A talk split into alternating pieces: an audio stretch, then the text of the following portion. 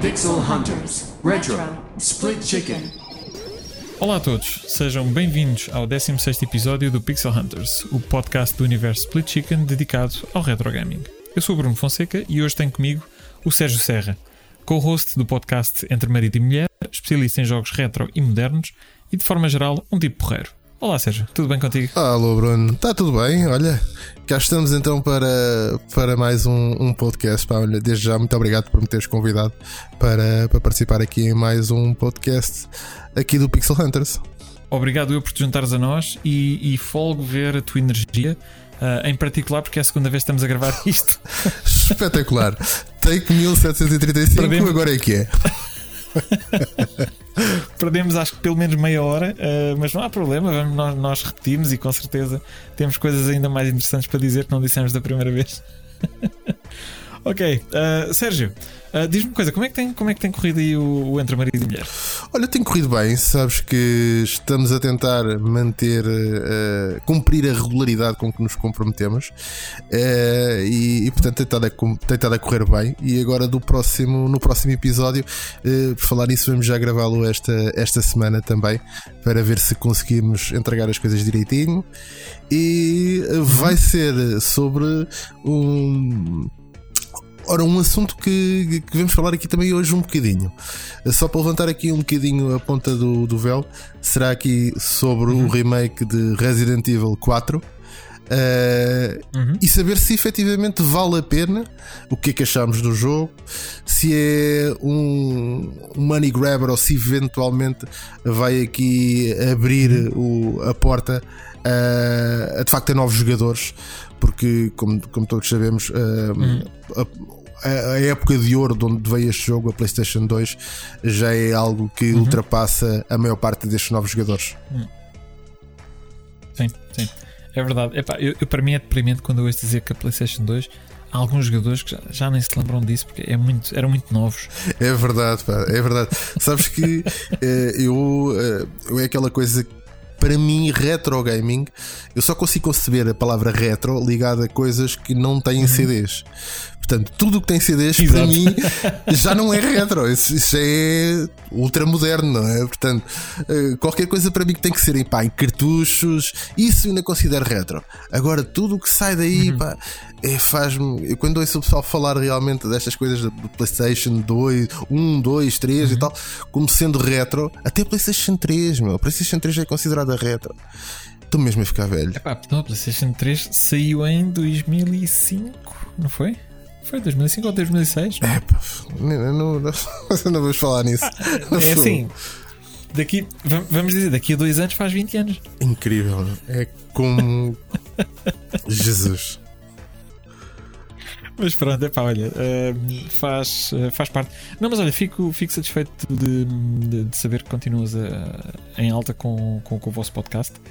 E eu, eu penso que também para vocês é, é, deve, deve ser terapêutico, não? É uma oportunidade para vocês, no fundo, ter uma conversa em público, uma conversa privada em público, não é? É exatamente isso. Sobre, sobre jogos. A ideia, a ideia do, do programa é efetivamente isso. É, no fundo, é uma, uma conversa privada em público, não é? Falarmos aqui um bocadinho da perspectiva de um e do outro, porque depois há, há aqui uma, uma forma distinta de ver as coisas. E eu comecei, apesar de ser mais novo do que a Alex, eu comecei a jogar mais cedo do que ela ela introduziu, uhum. introduziu-se no mundo dos videojogos uh, assim mais a sério, digamos, com, com, com a PlayStation.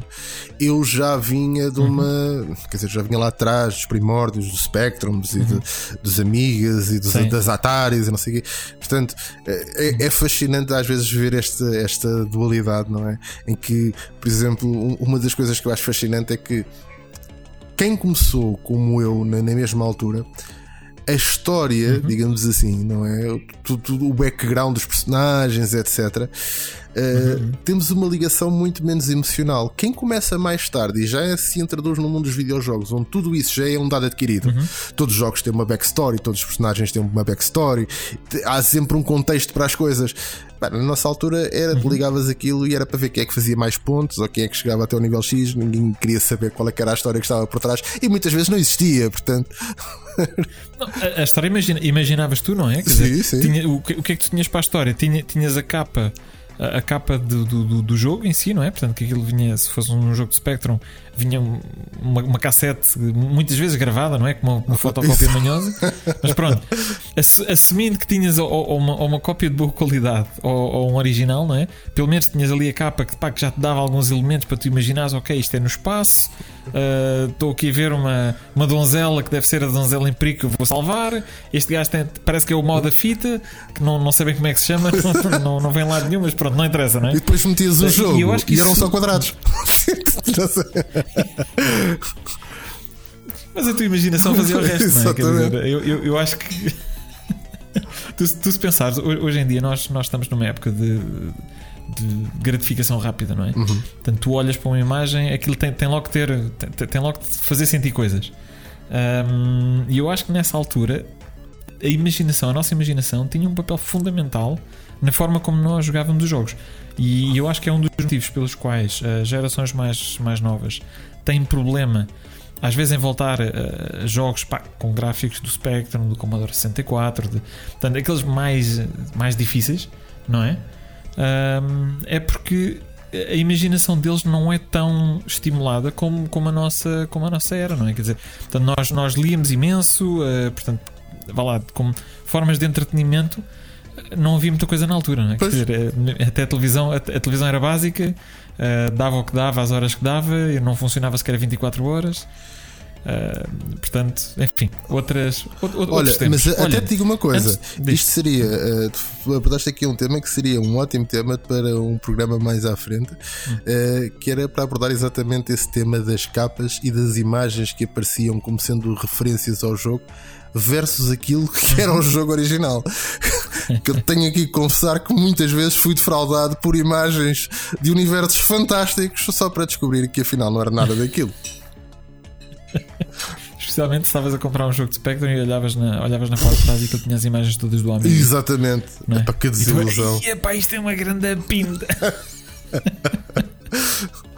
Mas pronto, olha, eh, para nós avançarmos aqui para o nosso tema principal, ou melhor, ou antes disso, Uh, queria, só, queria só deixar aqui um, um obrigado a todos os nossos ouvintes que nos acompanham aqui no Pixel Hunters mensalmente, assim como os restantes eh, podcasts do Split Chicken, como o Entre Marido e Mulher e, e, e um dos outros 500 mil que neste momento uh, existem dentro do, dentro do universo.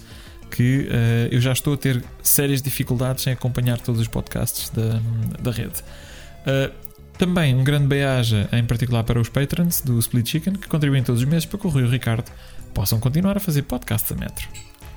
E pronto, agora que a introdução está feita, vamos ao nosso tema principal. Tema central. Sérgio, queres dar o pontapé de saída? Posso dar, sim senhora. Ora, então o tema principal aqui serão os remakes e reboots. Será que isto é uma, jogada de cash grabbing só para ir buscar mais um, umas croas? Ou há efetivamente aqui a, a ideia de meter novos jogadores a olharem para uh, jogos antigos e que foram velhas glórias, digamos assim, das gerações anteriores? E esta é exatamente a questão primordial e a questão mais difícil de responder. Será que uh, estas empresas estão efetivamente preocupadas em criar. Uh, é no fundo em fazer um bocadinho, em expor aquilo que foram velhas glórias do, do, do mundo dos videojogos, ou estão, estão aqui só a fazer este tipo de coisas para uh, um quick cash que funciona a dois níveis: num a atrair as pessoas que jogaram o original e, uhum. e vai buscar aqui um bocadinho, vai tocar aqui um bocadinho na, na parte uh, quase nostálgica da coisa. E a outra é uhum. efetivamente o ir buscar uma nova geração, porque uh, há que não esquecer que uma grande parte das novas gerações são uh, filhos das gerações de gamers anteriores. Portanto, aquela coisa Uhum, do certo. jogo agora salta para a próxima geração numa nova consola, com uma nova roupagem, com uma Uhum. coisa uh, com, com um outro look and feel. E essa é uma das perspectivas, não é? Que é a de atrair efetivamente uh, novos jogadores e novas, As novas gerações. novas gerações. A outra uh, é, para mim, também um- uma coisa que devemos ponderar se não estamos a passar por uma daquelas fases de, de termos aqui alguma falta de originalidade, uma fase crítica, digamos assim, eh, na, na criatividade, e então aquilo que fazemos é um investimento seguro. Sabemos que temos nas mãos uma série de IPs e há uma série de empresas que têm nas mãos IPs que têm muito valor. E portanto, eh, eu se tiver que apostar entre uma coisa que eu não sei se vai vingar ou não e uma coisa que eu sei que vai vingar, se calhar eh, eu penso duas vezes e se calhar vou apostar naquela que eu sei que vai vingar. Qual é que é a tua opinião sobre isto? Ah, eu tenho muita- muitas opiniões sobre o tema e, e, e tu começaste a abordar isto até a demonstrar que há várias formas de olharmos para, para, para a questão, não é? Ah, ok, deixa-me deixa começar se calhar a endereçar aqui o tema das, das novas gerações. Ah, eu acho que os remakes. Ok, peraí, deixa-me dar aqui um passo atrás. Primeiro, vamos estabelecer se calhar o que é um remake, um reboot e um remaster. Ah, sim, sim, sim, sim. Pronto. Para mim, um remake é hum, um, um jogo que toda a premissa do jogo eh, e toda, toda a história, etc., do jogo se mantém exatamente de acordo com aquilo que era o original. Mas o remake o que fez foi adotar novas mecânicas, eh, substituindo algumas daquelas mecânicas que eram efetivamente eh, limitações tecnológicas da altura. O, por exemplo, os fixed cameras, ah, os controlos que não eram tão bons porque esta coisa do- dos dois analógicos, etc. Isto são coisas relativamente recentes no tempo. Lá estou eu a falar relativamente recentes quando estamos a falar que isto na PlayStation 1 já havia, mas pronto. Ah, mas estamos a falar de qualquer coisa que, que seja alteração a mecânicas de jogo por uma questão limitação, quer que seja, mas mantendo-se fiel à, à história, mantendo fiel eh, a tudo aquilo que era o, o jogo, a única coisa que fazem é há não só uma lavagem de cara para uma roupagem, mas há uma alteração nas mecânicas do jogo. Isso para mim é um remake. O remaster é só a lavagem da cara. Tens aqui uma lavagem de cara, um upgrade gráfico, mas todas as mecânicas se mantêm iguais. Uh, o reboot é quando pegas num, num jogo que tinha uma determinada história e resolves reescrever essa história, mantendo uh, os mesmos personagens. Pode ser no mesmo universo ou no outro universo, mas basicamente é. E o exemplo mais, mais concreto disto foi o que fizeram com God of War. O God of War foi efetivamente aqui um. Apesar de, de, de eu achar que tudo isto se passa no mesmo universo e tem uma continuação, e portanto dizer que é um reboot ou remake, eu acho que uh, mesmo a própria escolha do, do, do nome. Acho que não foi propriamente feliz, porque dá efetivamente a ideia de que isto foi um reboot ao jogo, mas não foi, não é? Uh, aqui foi um reboot, uh, quis dar aqui um reboot, remake ou whatever, quis dar aqui uma, uma, uma diferença para dizer que as mecânicas do jogo que nós conhecíamos anteriormente já não vão ser as mesmas daqui para a frente. Mudámos a mecânica do jogo e a forma de jogar, mas o universo não foi E, novo. e mudaram, ah, e mudaram a mitologia também. É? Eh, Eu acho Eles passaram para- para- o mudar da mitologia aparece aqui no, no caso deste, de- deste exemplo. que Foi um péssimo exemplo que eu escolhi, foi quase um passo natural. Porquê? Porque o- a forma como eles pegam na personagem, como eles pegam no Kratos e fazem com a, a introdução dele para a mitologia nórdica, eh, dá-me quase a sensação que tudo isto ocorreu naturalmente e não houve uma cisão da história e dizer assim: não, não, isto agora é outro Kratos, é, é outra história Certo. do Kratos com Sim, não, mitologia não é um multiverso. é? Não foi uma. na minha opinião, a forma como fizeram a transição está muito bem feita, está muito bem conseguida. Tanto que tu tens várias recordações do passado, tens várias idas ao passado, à mitologia anterior. Portanto, não houve propriamente uma cisão. Às vezes há jogos em que fazem exatamente isso: é há uma cisão completa com o passado, vamos colocar isto agora num universo ligeiramente distinto, vamos manter as mesmas personagens com o mesmo background, só que num universo diferente. E isso para mim é que é o efetivo reboot. É agora vou pegar nisto, como tiveste o caso do Batman, por exemplo, o Batman a nível de cinema teve vários reboots. Quantas vezes já não viste a mesma história do Batman em universos uns mais dark, outros menos dark, etc.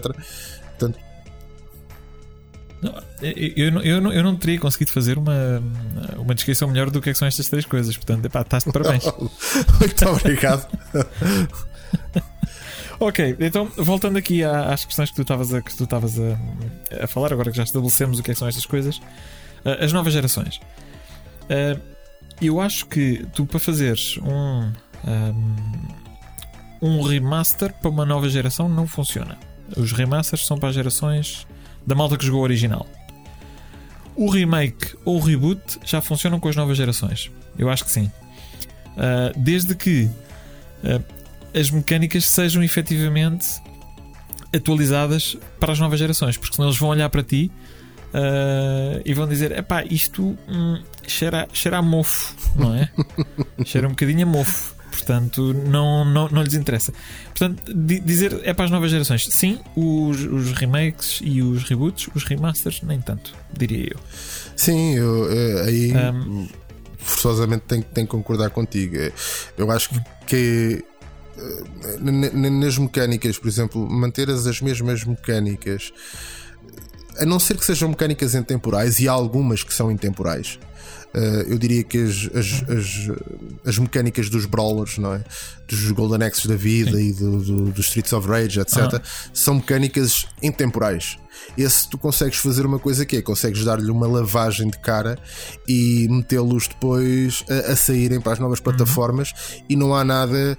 eh, quer dizer, não precisas fazer mais nada. Eu acho que a mecânica já era tão básica e a premissa é tão simples que efetivamente ou resulta ou não resulta, mas aí já não é por causa da mecânica. Agora, quando estás a falar, por exemplo. ou, gostas, ou gostas ou não gostas. não é? Exatamente, ou gostas ou não gostas. Sim. Agora, quando estás a falar de coisas como, e eu estou-me a lembrar agora de um exemplo como GoldenEye, eh, agora com um, um remake, digamos assim, para a Switch, eh, o GoldenEye que foi o jogo de, de sucesso eh, da, da, da, Nintendo 64. Que, com, uma, com uma- com uma, uma equipa pequeníssima, eram para aí 8, pessoas a fazer o jogo. Eh, na altura ninguém acreditava muito naquilo e acabou por ser um dos jogos de referência da, da Nintendo 64. É injogável hoje em dia. Tu olhas para aquilo, é injogável. Uh, desde problemas de câmara, problemas de movimentação. uh, o próprio jogo foi desenhado para ser jogado naquele comando específico e que não se transfere corretamente para os outros tipos de comandos. É, sem efetivamente pegares naquilo e mudares não só a parte visual, mas a parte uh, de mecânica do jogo em si, eu duvido que aquilo tivesse, tivesse algum interesse para as novas gerações. E mesmo assim, mesmo posto isto, James Bond já não é uh, a representação do super-herói uh, ou do, do herói, digamos assim, de- das novas gerações. As novas gerações já querem heróis muito menos humanos e muito mais sobrenaturais, não é? Portanto, aquilo é para, para a nossa geração. Sim, sim, sim. Uhum, uhum. Não, é, um, é, um, é um bom ponto e é assim, e é também um dos géneros que se calhar sofreu mais ah, melhorias ao longo dos anos, não é? Quer dizer, os, os FPS foram pá, melhorando de ano para ano e, e nunca pararam. Enquanto eu acho que tens alguns géneros que estagnaram um bocadinho, ah, nomeadamente, por exemplo, o- até um género que eu, que eu estou surpreendido que tenha estagnado um bocado, que, que, que são os jogos de, de condução de carros. Acho que, ok, graficamente continuam a evoluir, não a um ritmo que tu digas, epá, isto faz uma diferença. Aliás, eu não sei se tu, se tu chegaste, e agora que estamos a falar de, de, de remasters, remakes e reboots, tu jogaste o remaster do, ah, do Hot Pursuit, do Need for Speed Hot Pursuit. Não, não, não joguei nem, nem, nem vi imagens. Pronto, ele- eles basicamente foi, pá, isto foi aqui, foi há dois ou três anos, será? Acho que foi pá, há dois ou três anos que eles lançaram um, um remaster. Mas o jogo original é de 2010 ou, ou 11, uma coisa assim, percebes? Portanto, é um remaster de um jogo com 10 anos. E é impressionante o quão igual o, jogo, o remaster está. Ok? Uh, inclusive, uh, uma das coisas que eles, que, que eles falavam, que, epá, uma, uma, das grandes melhorias é o facto de jogar a 60 frames por segundo, não é? Versus, uh, versus 30 frames por segundo no original. Mesmo isso, tu no original tinhas um patch para PC que te permitia jogar a 60 frames por segundo. Aliás, eu joguei o jogo todo original no PC a 60 frames por, por segundo. Portanto, este, este, este remaster nem sequer trouxe nada que eu diga, pá, sim senhor, impressionante. E, e, e pronto, e agora aqui já, já me estou a desviar um bocadinho, uh, mas, mas porque eu acho também importante nós percebemos que os, os remasters e em especial os remasters têm mais impacto quão mais antigos forem os jogos. Porque tu dá, sei lá, vou dizer, dá 10 anos ou dá 15 anos para cá, graficamente, é pá, tens diferenças, tens. Uh, um remaster vai fazer uma diferença uh, completa, não. Acho que precisas de fazer um, um, remake, como o caso dos Resident Evil, que têm, que têm andado a ser lançados, não é? Portanto, o 1, o 2, o 3 e agora o 4. Uh, tens que ir a esse nível para conseguir fazer a diferença. Porque pegar nos assets originais uh, de um jogo que tenha 10 anos ou que tenha 15 anos não é suficiente. Então, e, não é suficiente. E que, o que dizer de Last of Us? tens um PlayStation 3, PlayStation 4 e PlayStation 5, ou seja, tens três gerações uh, a terem cada uma Sim. delas o seu, uh, o seu remaster. Uh, e é só, é só absurdo. Isto toca-me exatamente no outro ponto a seguir, que é uhum. O money grabbing e a falta de, de, de, de, originalidade. Eu não acho que haja uma, uma, uma... Bem, Aqui, só para dar um contexto, antes de, de, iniciarmos aqui o podcast, eu fui olhar aqui para alguns números. Eh, é óbvio que isto são números de internet, hum. valem o que valem, como toda a gente já uhum. sabe, mas uhum. uh, aquilo que, que, conseguimos perceber assim de uma forma relativamente rápida é que a quantidade de remakes, reboots, etc., que uhum. ocorreram nos últimos, eu diria, neste caso, bah, eh, desde o último, do, início do último milénio, portanto, de 2000 para cá, uhum. nestes últimos 23 anos, Sim. foram uhum. incrivelmente superiores a qualquer coisa que se tinha feito desde os anos 80 até esse ponto. Portanto, estamos a falar uhum. do, de, uma, de uma quantidade absolutamente gigante. E nestes últimos 13 anos, portanto, de 2010 para uhum. cá, tem sido então uhum. absurdo a quantidade de remakes que se, que se têm feito. Isto leva-nos efetivamente a pensar: ok, há falta de criatividade. Em algumas coisas, se olharmos para o cinema, música, etc., percebemos que transversalmente a resposta é, é possível. E depois, quando começamos uhum. a olhar isto, se olharmos apenas para aquilo que nós consideramos os major players do mercado, mas quando começamos a olhar uhum. paralelamente, o que é que começamos a ver? Começamos Sim. a ver que não há falta de originalidade. Os indies provam isso, uhum. uh, os, as empresas de streaming que começam a fazer os seus próprios conteúdos mostram isso. O, tudo aquilo que é self-published, tanto a nível de literatura como de música, prova efetivamente isso. Uhum. Portanto, não uhum. acho que seja uma questão de falta de originalidade. Aquilo que está a acontecer, na minha opinião, e aqui depois gostaria também de ouvir a tua na minha opinião, aquilo que acontece é o seguinte: antigamente, quando um player entrava no mercado dos videojogos e começava a fazer os seus jogos, desenvolvia as suas coisas, normalmente começava por coisas mais pequeninas, ia escalando, a uma determinada altura, ou morria naturalmente, ou atingia o sucesso com um título qualquer. E a partir daí a empresa crescia e florescia. Hoje em dia, o que acontece é que temos uma indie, começa a fazer a mesma coisa, começa a lançar os seus jogos pequenininhos. Se uh, a uma determinada altura ou dá o salto ou acaba por morrer. Quando dá o salto, temos aqui um problema que é em vez de crescer naturalmente, o que vai ser é absorvida por uma destas grandes. E depois, o que acontece uhum. com estas absorções de, destas grandes? Há uma tendência natural em matar isto, que é uma coisa que eu acho fantástico, que é, tu foste buscar uma, ou houve uma empresa que te chamou a atenção pelo talento e pela capacidade que tiveram em criar um jogo seja ele qual for, o suficiente pelo menos para te chamar a atenção e dizer assim: vou largar aqui a nota e agora vou matar esta empresa. Que sentido é que isto faz? Depois começas a pensar: epá, que sentido? Bem, vamos lá pensar. Isto é um mercado em que o dinheiro está disperso. Quanto menos disperso eu, eu, eu, permitir que este dinheiro esteja, quanto mais concentrado nos uhum. produtos que são aqueles meus produtos AAA, aqueles produtos que eu sei que já criei quase uma linha de montagem e, portanto, o, desde a da sua concepção até estarem no mercado, eu já tenho os custos todos controlados, já tenho os riscos todos controlados, etc.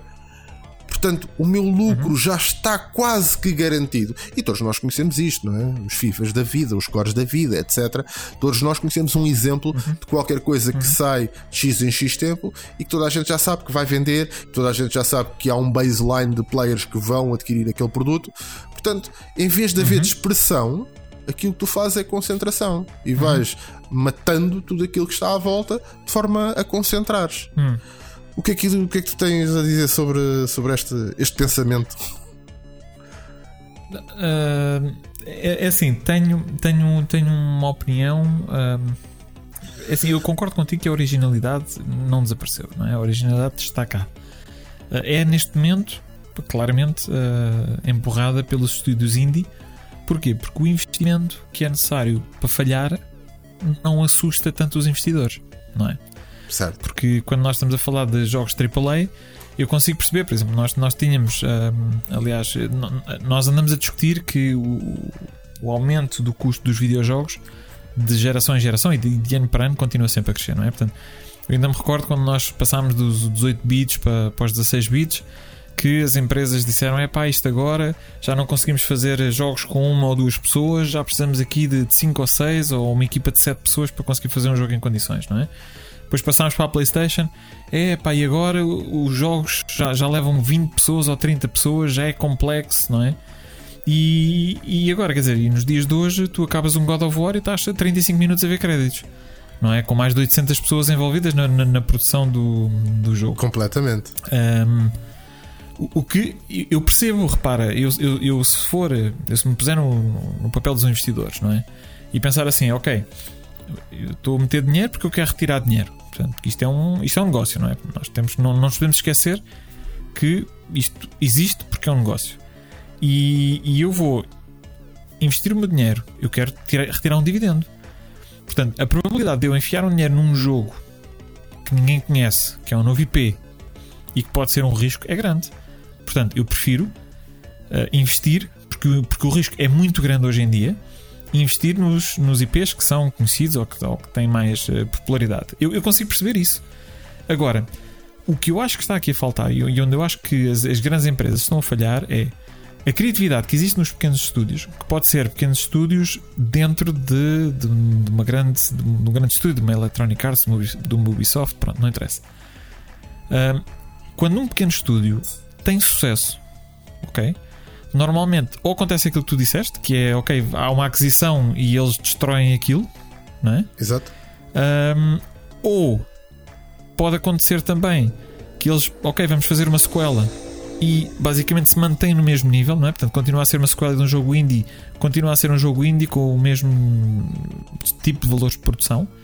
E aquilo que eu acho que deveria acontecer e que não está a acontecer é tu pegas num jogo que seja um jogo indie não é? Que digas, epá, isto é um single A. Um, epá, teve muito sucesso. Ok, então agora eu vou investir. Portanto, eu, enquanto estúdio grande, já posso arriscar um bocadinho mais de dinheiro e vou fazer a sequela. E a sequela já vai ser um double A. E se a sequela continuar a ter sucesso e continuarmos a crescer, ok, já pode fazer sentido o terceiro jogo, não é? Ser com um orçamento AAA. Porquê? Porque aí o risco também já é menor. Já, já, já construíste já construíste uma marca, já, já construíste uma base de fãs, Portanto, assumindo que isto tudo tem vindo a crescer, já o risco é menor para os teus investidores e também é mais fácil. E eu acho que é isso é que eu não vejo. E é isso é que, é que, é que uh, eu acho que está a estagnar um bocadinho o mercado, porque o mercado dos, o mercado dos AAAs epá, é mais do mesmo. É porque mesmo assim é mais do mesmo. Mas eu percebo porquê. Como como eu estava a dizer, eu compreendo perfeitamente a decisão.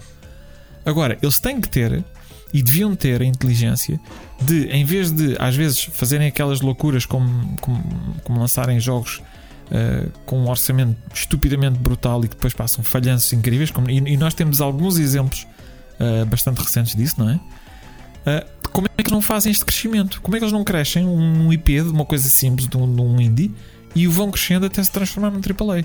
Eu, eu acho que ainda não vi isto, eu não me recordo. Conhece algum exemplo ou recordas de algum exemplo de, em que isto tenha acontecido? Uh, assim com empresas adquiridas, hum, não.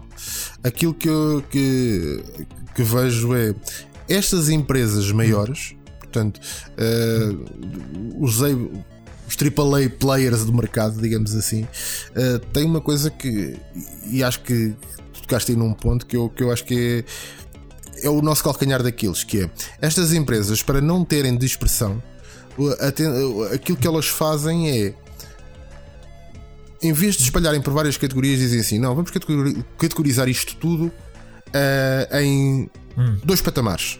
Temos AAAs em que a gente aposta tudo, ou temos indies em que uhum. a gente uhum. vai lá dar umas dicas e dar-lhes um, um, uns trocos uhum. e a malta faz isto. E falta efetivamente uhum. estas coisas faltam entre o AAA e o A. Falta-te aqui uma segmentação, falta-te aqui um passo intermédio. E este passo intermédio poderia ser o, ou para mim certamente que seria o passo que, que queria trazer à tona todas aquelas empresas uhum. indie que até têm ideias originais, mas que depois tu olhas para Sim. o jogo e estou-me a lembrar agora de um que é o Timeisia.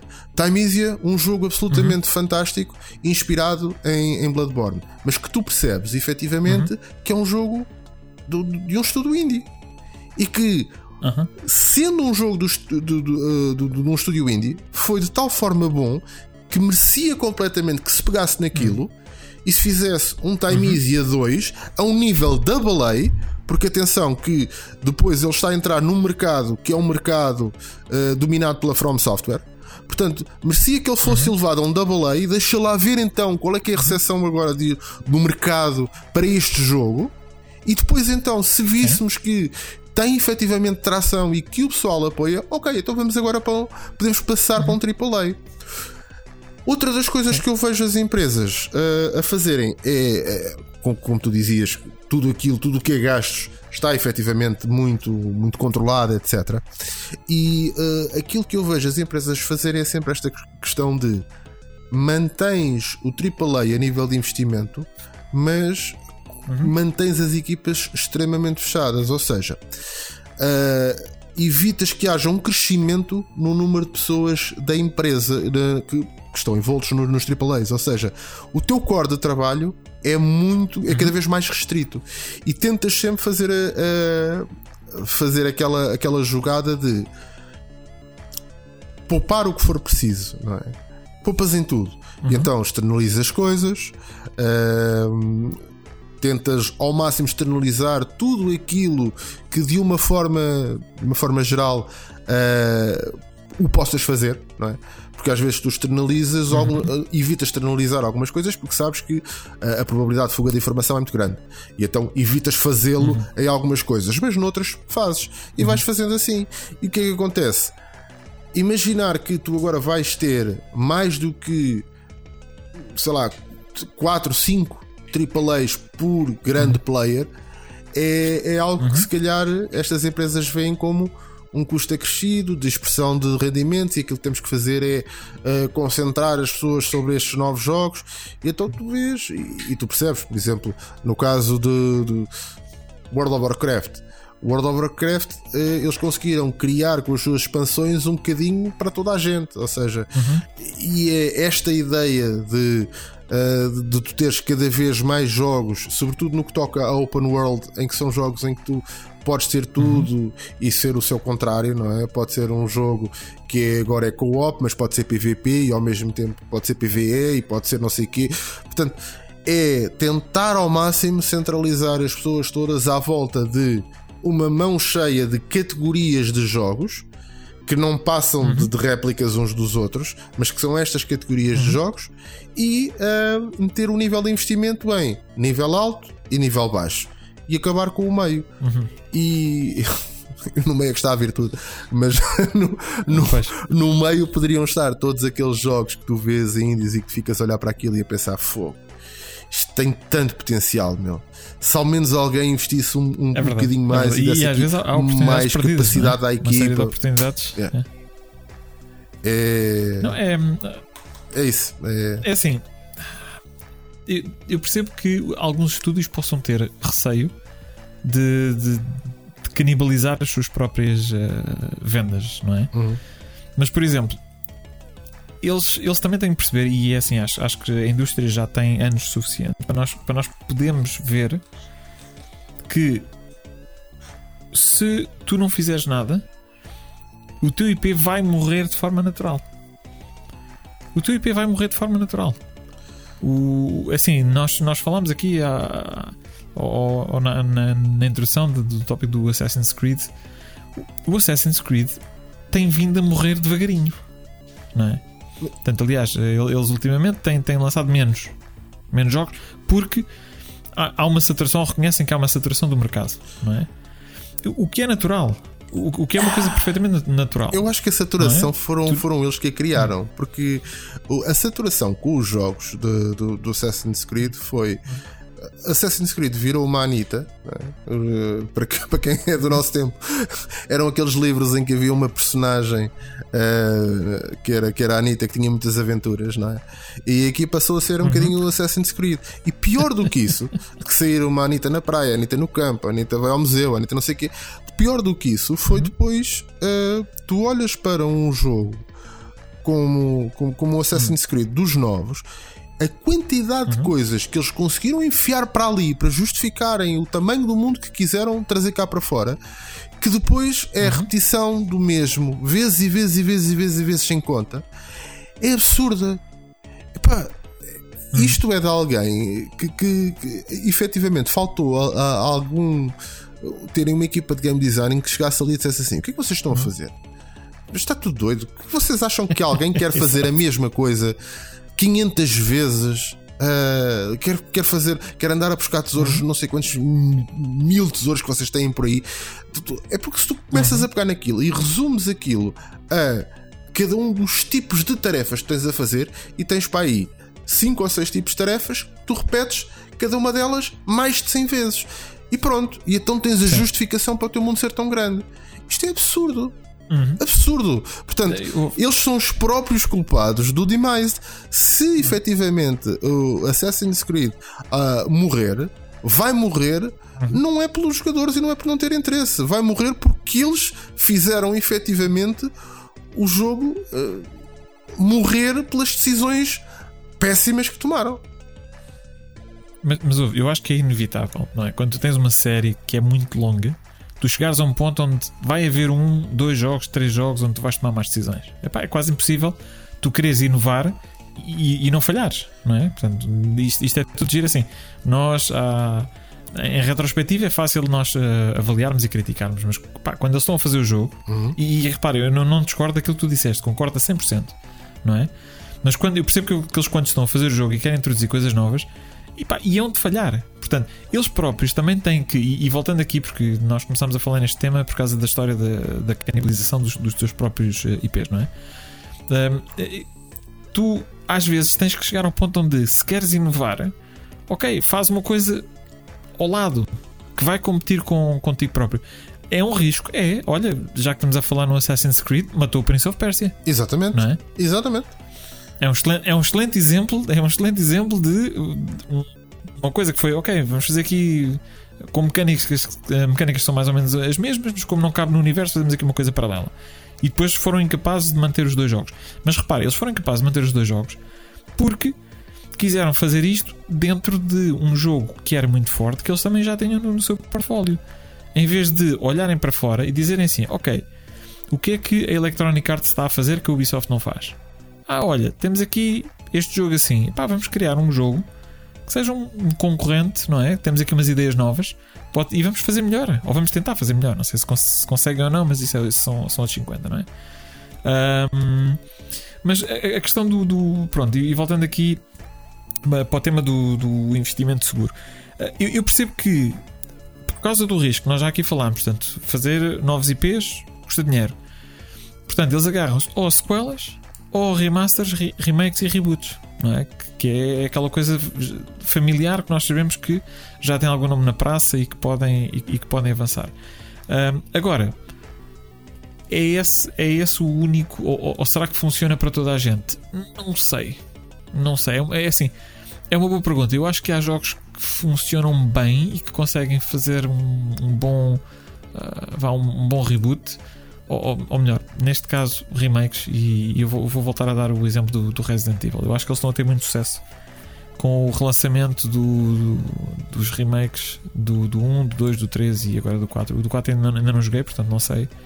Não sei se está, se está ao nível ah, ou não. Está fantástico. Uh, mas fantástico. Pronto, assumindo, assumindo que eles, eles tiveram muito sucesso nos, nos três anteriores e que o 4 é se calhar o jogo da série ou, ou, é debatível, mas pronto, mas que será o melhor jogo se calhar da, da série do Resident Evil. Portanto, eles em princípio teriam aí uma receita para sucesso. Uh, e eu acho que estes, estes são, são, bons exemplos, ok? Estão, estão a, a, revitalizar, a revitalizar os jogos, estão a trazê-los para uh, uma, uma, nova geração e curiosamente estão a fazê-lo com uma série que não precisava. Porque o Resident Evil até está bem e recomenda-se de saúde, não é? O Village, que foi o último saiu, não é? Sim, sim, sim. sim. Mas eu, eu acho uh, que a, a, a, ideia aqui é. Ele já tinha um bom produto e um bom produto, isto é, isto, isto é a mesma coisa que quando se fala de, de, de culinária, não é? Uma boa receita ou a receita vai ser tão boa quanto, quanto os produtos que tu escolhes para, para, para fazer a receita. Portanto, se tiveres bons produtos, é, é difícil que os bons produtos uh, acabem por original, originar um mau prato se a própria receita for boa. Portanto, tens uma boa receita, uhum, tens um exato. bom produto, é, é, muito difícil que dali saia, saia qualquer coisa que não, que, que não preste. E aqui foi exatamente isso. Agora, há que perceber o que uhum. é que uhum. precisa de ser mudado ou não e o que é que faz sentido ou não. Uhum. Faz sentido uh, teres aqui num espaço, se calhar, de, de, de 10 anos, teres três ou duas iterações do mesmo jogo, como é o caso do Last of Us. Eu acho que não faz sentido. Us, não faz sentido absolutamente não. nenhum. Estás a perceber? Agora, faz sentido não. ter um um Resident Evil? Faz. Tinhas várias limitações tecnológicas quando o jogo saiu uhum. originalmente uhum. que conduziram o jogo uhum. numa, numa certa forma e de, com uma certa mecânica de jogo que hoje em dia já não tens essas limitações, portanto, podes pegar em si num produto que já era bom e transformá-lo num produto ainda melhor porque já não estás tão limitado tecnologicamente como estavas. Isso é fantástico. Olha, tenho uma pergunta para ti. Já que estamos a falar de Resident Evil, tu achas que era possível fazer um reboot ou um remake uh, do, do jogo original de Survival Horror, o Alone in the Dark? Olha, estava mesmo a pensar que me ias perguntar isso, por acaso, quando fizeste esta pausa, porque sabes que é um dos meus jogos uh, de, de eleição, o Alone in the Dark. Gosto, gosto muito do jogo e acho que era mais do que merecido. Era uma homenagem extremamente merecida. Uh, mais uma vez, uhum. estamos a falar de um jogo que, que uh, aparece aqui nos primórdios dos jogos 3D. Portanto, uh, aos olhos dos dias de hoje, absolutamente horrível. as uhum. mecânicas do, dos jogos de fixed camera, etc., absolutamente horrível. O hit detection, horrível aos nossos dias mas uh, sem dúvida que tens todos os elementos ali para teres um para voltares a ter outra vez um grande jogo como foi na altura. Portanto, se há jogo que efetivamente merecia que se desse a conhecer novamente ao, ao mundo, uh, seria esse. Porque lá está. Porquê? Voltamos a bater no mesmo ponto. Estamos a falar de um jogo que tem uma, já tem em si, já contém em si todos os ingredientes e a receita, simplesmente estava limitado tecnologicamente. E isso para mim, certo. isso para mim é o que é o que faz sentido. É se uhum. tu, tu és detentor de um IP que, só, que sabes que é um IP de sucesso e que uh, o jogo ficou aquém daquilo que seria possível porque estavas limitado tecnologicamente, então, meu amigo, para uhum. mim é tens carta branca para fazeres um, um remake desse jogo. Agora, quando estamos a falar de coisas que mais uma vez eu não me canso de dar este exemplo do, do, do Last of Us. Não há nada aqui. Quer dizer, isto é um money grabbing que não há forma de descrever. Pá, não, não, não é possível. Não, não, não há. Depende. Eu, eu vou dizer, eu, deixa, deixa-me dar outra perspectiva que não deve ser a perspectiva dos estúdios. Eu acho que tu tens razão, ok? Um, se aquilo que eles estão a tentar fazer é vender-me a mim que comprei o jogo na PS3, se me estão a tentar vender o jogo outra vez na PS4 e na PS5, sim, é estúpido. Se aquilo que eles estão a tentar fazer é manter o jogo vivo, um bocadinho à semelhança daquilo que a Rockstar tem feito com, com o GTA, não é? Um, que também tem lançado aquilo quase desde a PlayStation 1 Uh, o, não é da PlayStation 1, que eu sei que o GTA V não saiu na PlayStation 1, mas pronto, estou a exagerar. Um, mas que eles têm andado há anos e anos e anos a lançar o mesmo jogo para plataformas de, de gerações diferentes, não é?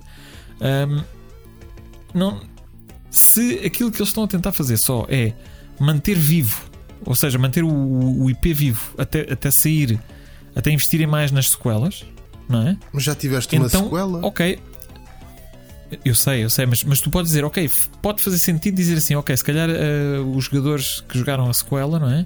Vão olhar para o jogo da PlayStation 3 e vão dizer, é pá, já não está um bocadinho enferrujado e tal, deixa-me jogar. Uh, Epá, mas tens o da PlayStation deixa 4. De, de, deixa-me ter um remake. Tens o da PlayStation 4. Não, não, pá, não, tô... não consigo encontrar justificação para isto existir. É que não consigo mesmo. Eu estou a tentar, mas a falhar miseravelmente. miseravelmente. Sabes que é assim, no caso, por exemplo, do GTA, eu acho que é um absurdo a quantidade de tempo que aquele jogo já existe. Absurdo. É. Mas resiste porquê? É um jogo que resiste porque tem uma comunidade online muito grande e é um jogo que serve de base para. Se tu fores, por exemplo, à Twitch, 90% das pessoas que estão a jogar GTA estão a jogar em modo RP. Portanto, há uhum. um roleplay todo baseado naquilo. Tens não sei quantos servers espalhados pelo mundo, inclusive Portugal uhum. tem vários servers, onde o pessoal vai para lá fazer roleplay.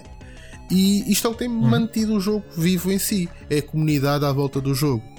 E quando assim é, faz todo sentido. Aqui é o contrário, aqui tens uma uhum. empresa a enfiar-te um jogo pela goela abaixo.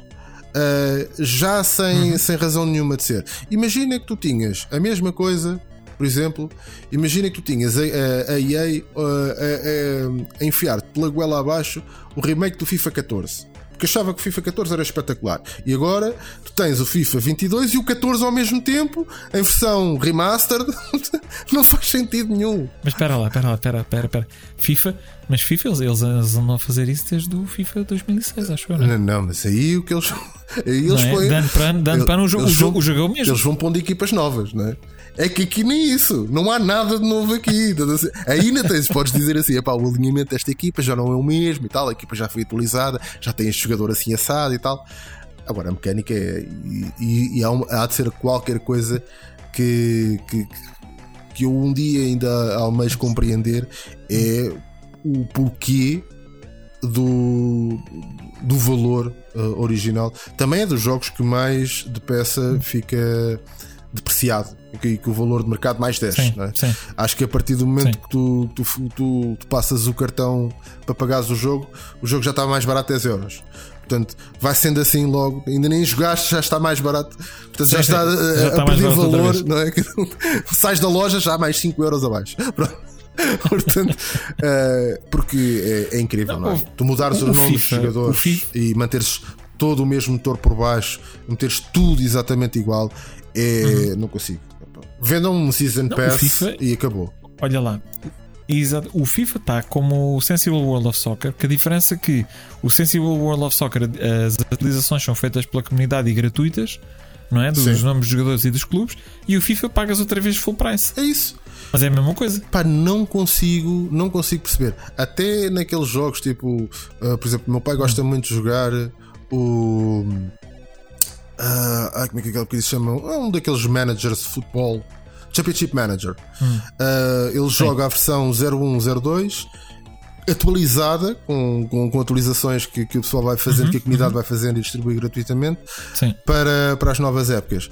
E, e aquilo está fantástico, pronto, ele adora aquilo e não precisa mais do que aquilo, e para, para ele jogar aquilo é uhum. é uma é, é ali um momento de descontração fantástico o FIFA está a fazer a mesma coisa, como estava a dizer, full price. E, e não há ninguém, e, e esta comunidade paga, hum. que é isto que eu acho fantástico.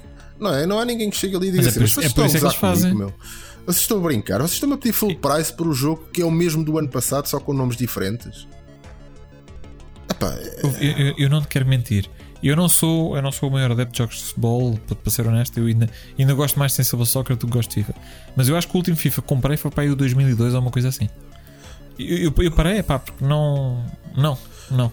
Acho, acho, que, acho que é.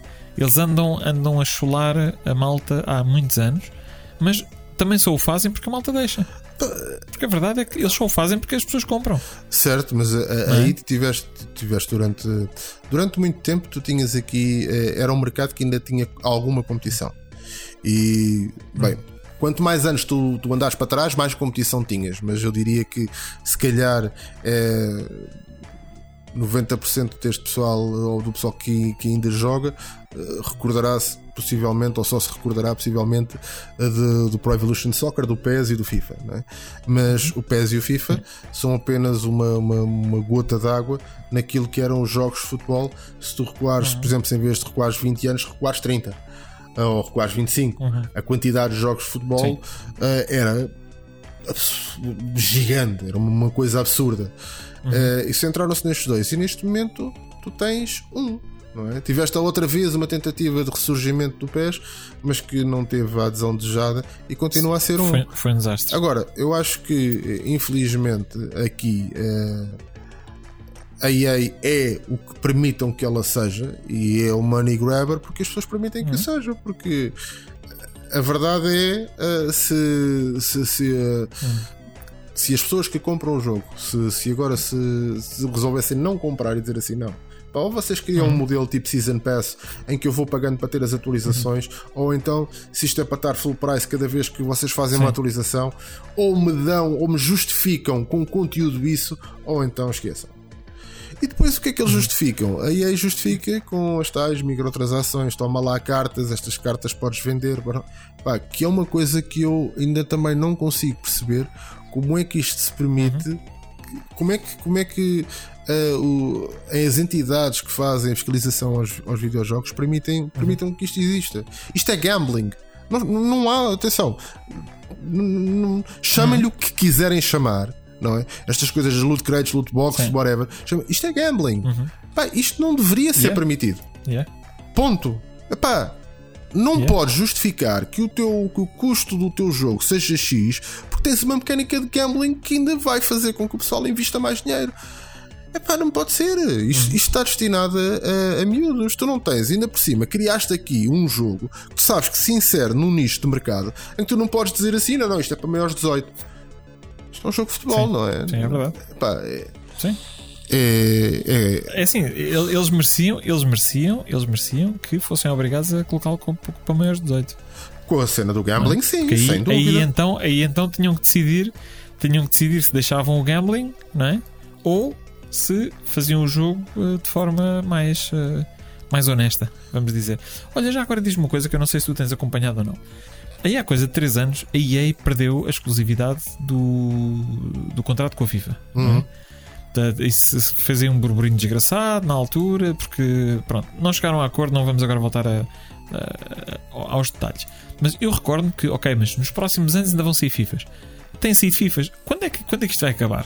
Quando é que nós vamos ter o EA Futebol? Ou, ou, não, eu acho que é assim. EA...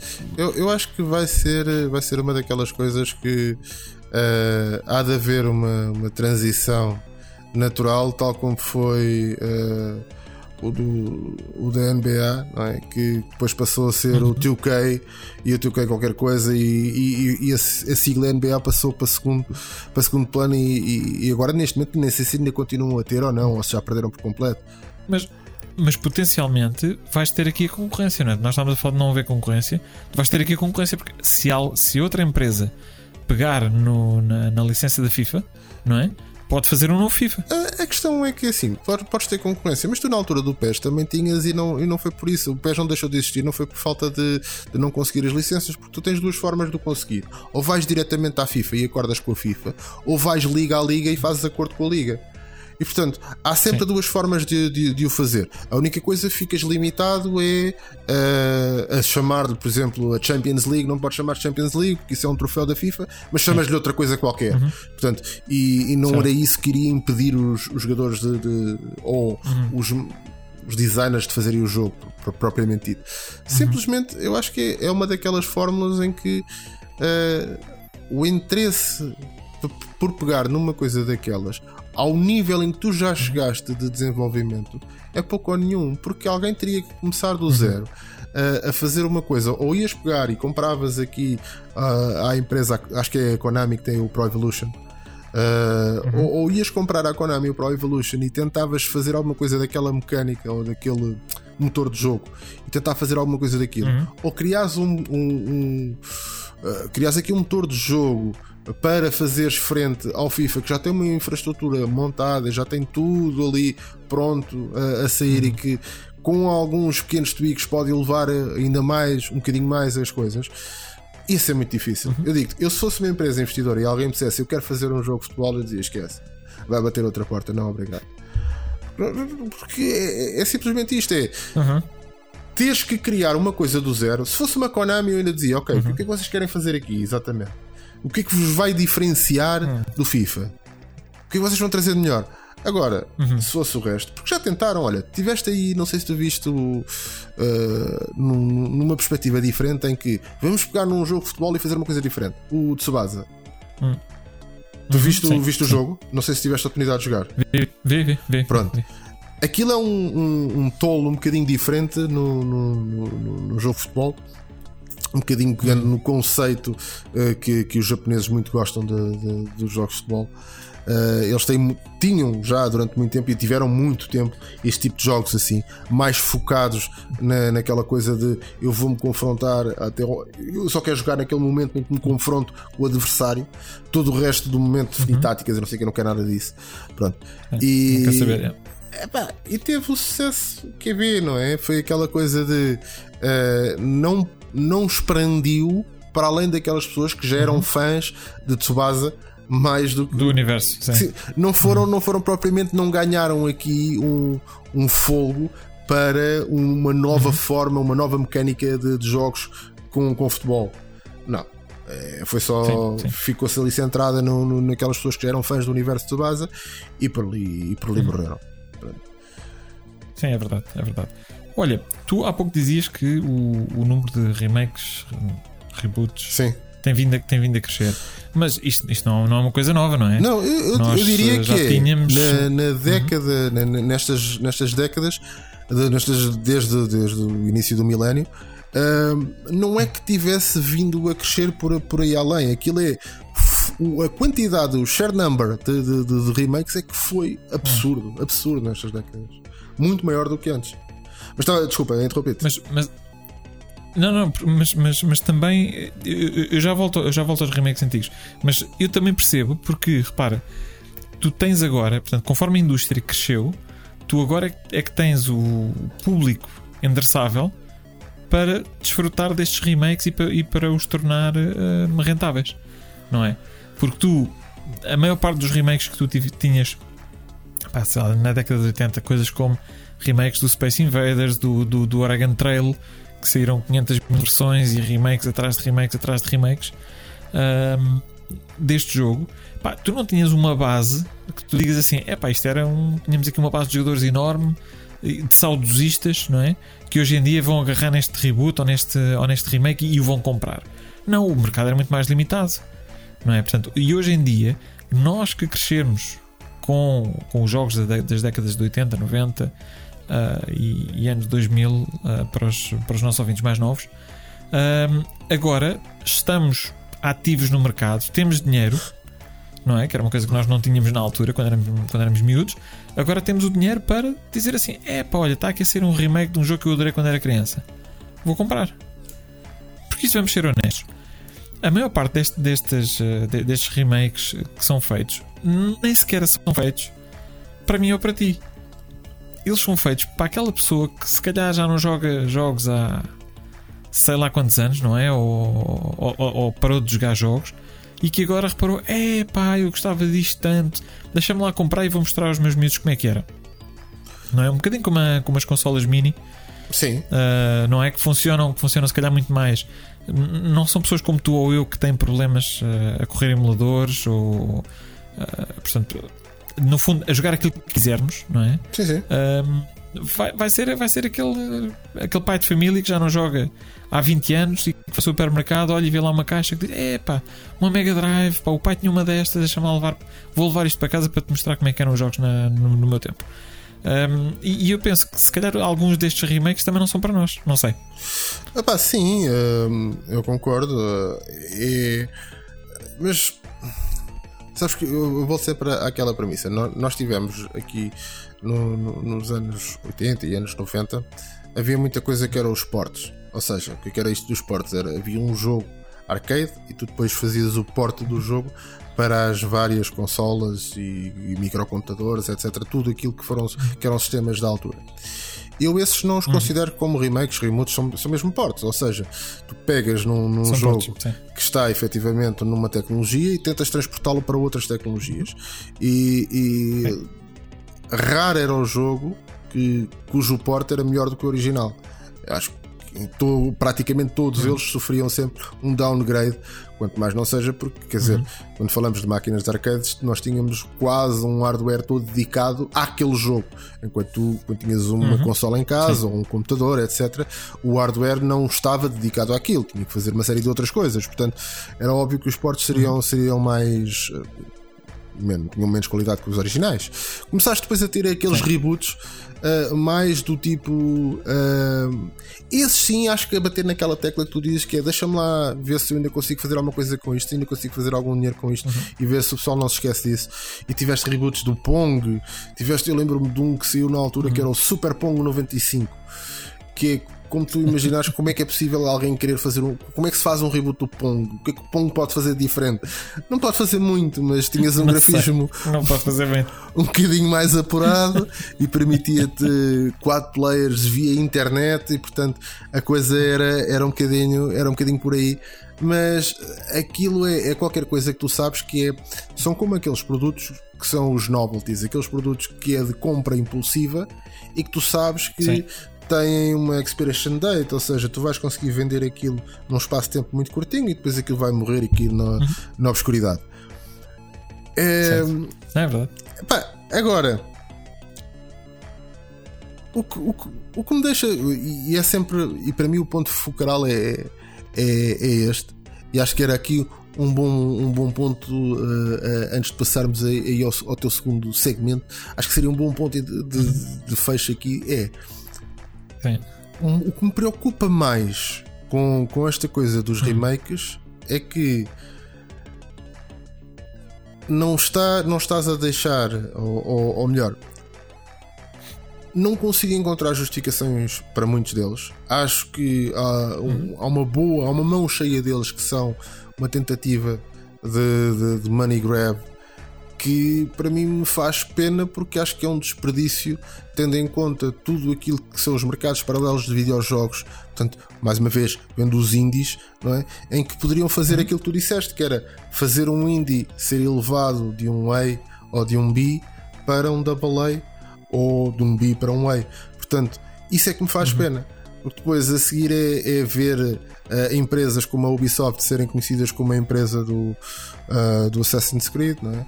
Ah, a EA ser a empresa dos jogos de desporto, ah, o, o outro ser a empresa do, do não sei quê. Portanto, eh, já não tens aquela coisa de eh, a empresa X era conhecida por ter os franchisings e uma série deles. não é? Agora não, é, Sim. são conhecidos por um ou dois jogos e, e pronto. E, e tu não vês mais nada. E o, o que tu esperas dessas Que é empresas. deprimente. Hum? Sim, desculpa, continua. Con- Continua, continua. O, que- o que tu esperas dessas empresas, ah, no fundo, infelizmente chegas àquele ponto em que tu só esperas mais do mesmo. E, e esperas mais do mesmo porquê? Porque essas empresas, quando tinham a oportunidade e quando tiveram a oportunidade de, mostraram que, de te mostrarem que podem fazer qualquer coisa para além de, de mais arroz, resolveram fazer o quê? Não, não, o que tu queres é mais arroz. Tu é que não sabes, mas é o que tu queres. Portanto, toma lá mais arroz. Portanto, E, e- e é assim, e é deprimente, e é deprimente que tu tens empresas como a Electronic Arts que têm um portfólio que eles podiam ir buscar jogos pá, absolutamente brilhantes que eles têm no catálogo deles, estão mortos, não é? Estão mortos e enterrados. E quanto mais tempo passa, mais mortos e enterrados ficam, porque eh, é, é mais difícil de, de ressuscitar as marcas e muitas delas perderam qualquer força que tiveram em, determinado, em determinada altura, não é? Ahm, repara, basta dizer que a EA comprou e enterrou e enterrou empresas como a Bullfrog, como a Westwood Studios, como a Origin, não é? E só dizer estas três, ele- eles têm, acho que são 14 ou 15 estúdios que eles enterraram.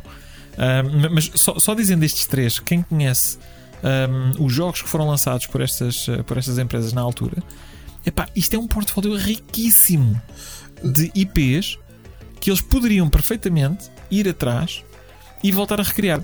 Deixa-me deixa já agora dizer uma coisa, em, em termos de remakes, porque há outra coisa que me irrita terminantemente nesta coisa dos remakes. E tem, tenho que dar crédito, tenho que dar crédito à Capcom e já lá vamos. Já vais perceber porque é que eu estou a dizer isto. Por exemplo, tu deves te recordar que na altura da, lá, da, dos tempos de, glória das aventuras gráficas, nos uhum. anos 90, um, a Sierra começou a fazer uh, remakes dos jogos antigos. Por exemplo, eles lançaram o Larry, o Larry 1 lançaram outra vez em VGA, o Space Quest lançaram uhum. em VGA, o Police Quest lançaram em VGA. Portanto, eles, eles próprios fizeram remakes uh, atualizando os motores para estes jogos. A coisa que me irritou mais nisto e que continua a ser uma constante até aos dias de hoje é faz-se o remake do primeiro e acabou. Ah, sim, sim, sim. Depois, porque assim, aquilo que eu gostaria que eles tivessem feito que fazia sentido era, era a série. Ok, os Larrys, o, o primeiro, o segundo e o terceiro não são em VGA. Ok, então faz um remake do primeiro, do segundo e do, e do terceiro, não é? Faz o, os Police Quests. Os Police Quests, o primeiro e o segundo não, não foram em VGA. Ok, façam o remake do primeiro e depois façam o remake do segundo. Porquê? Porque eu assim podia jogar o primeiro, o segundo e o terceiro, tudo em VGA. Não é? é e... Ali eu acho que foi aquela coisa de há uma. Às vezes, sabes que às vezes é, é uma, é uma questão do timing em que tu fazes as coisas. Uhum.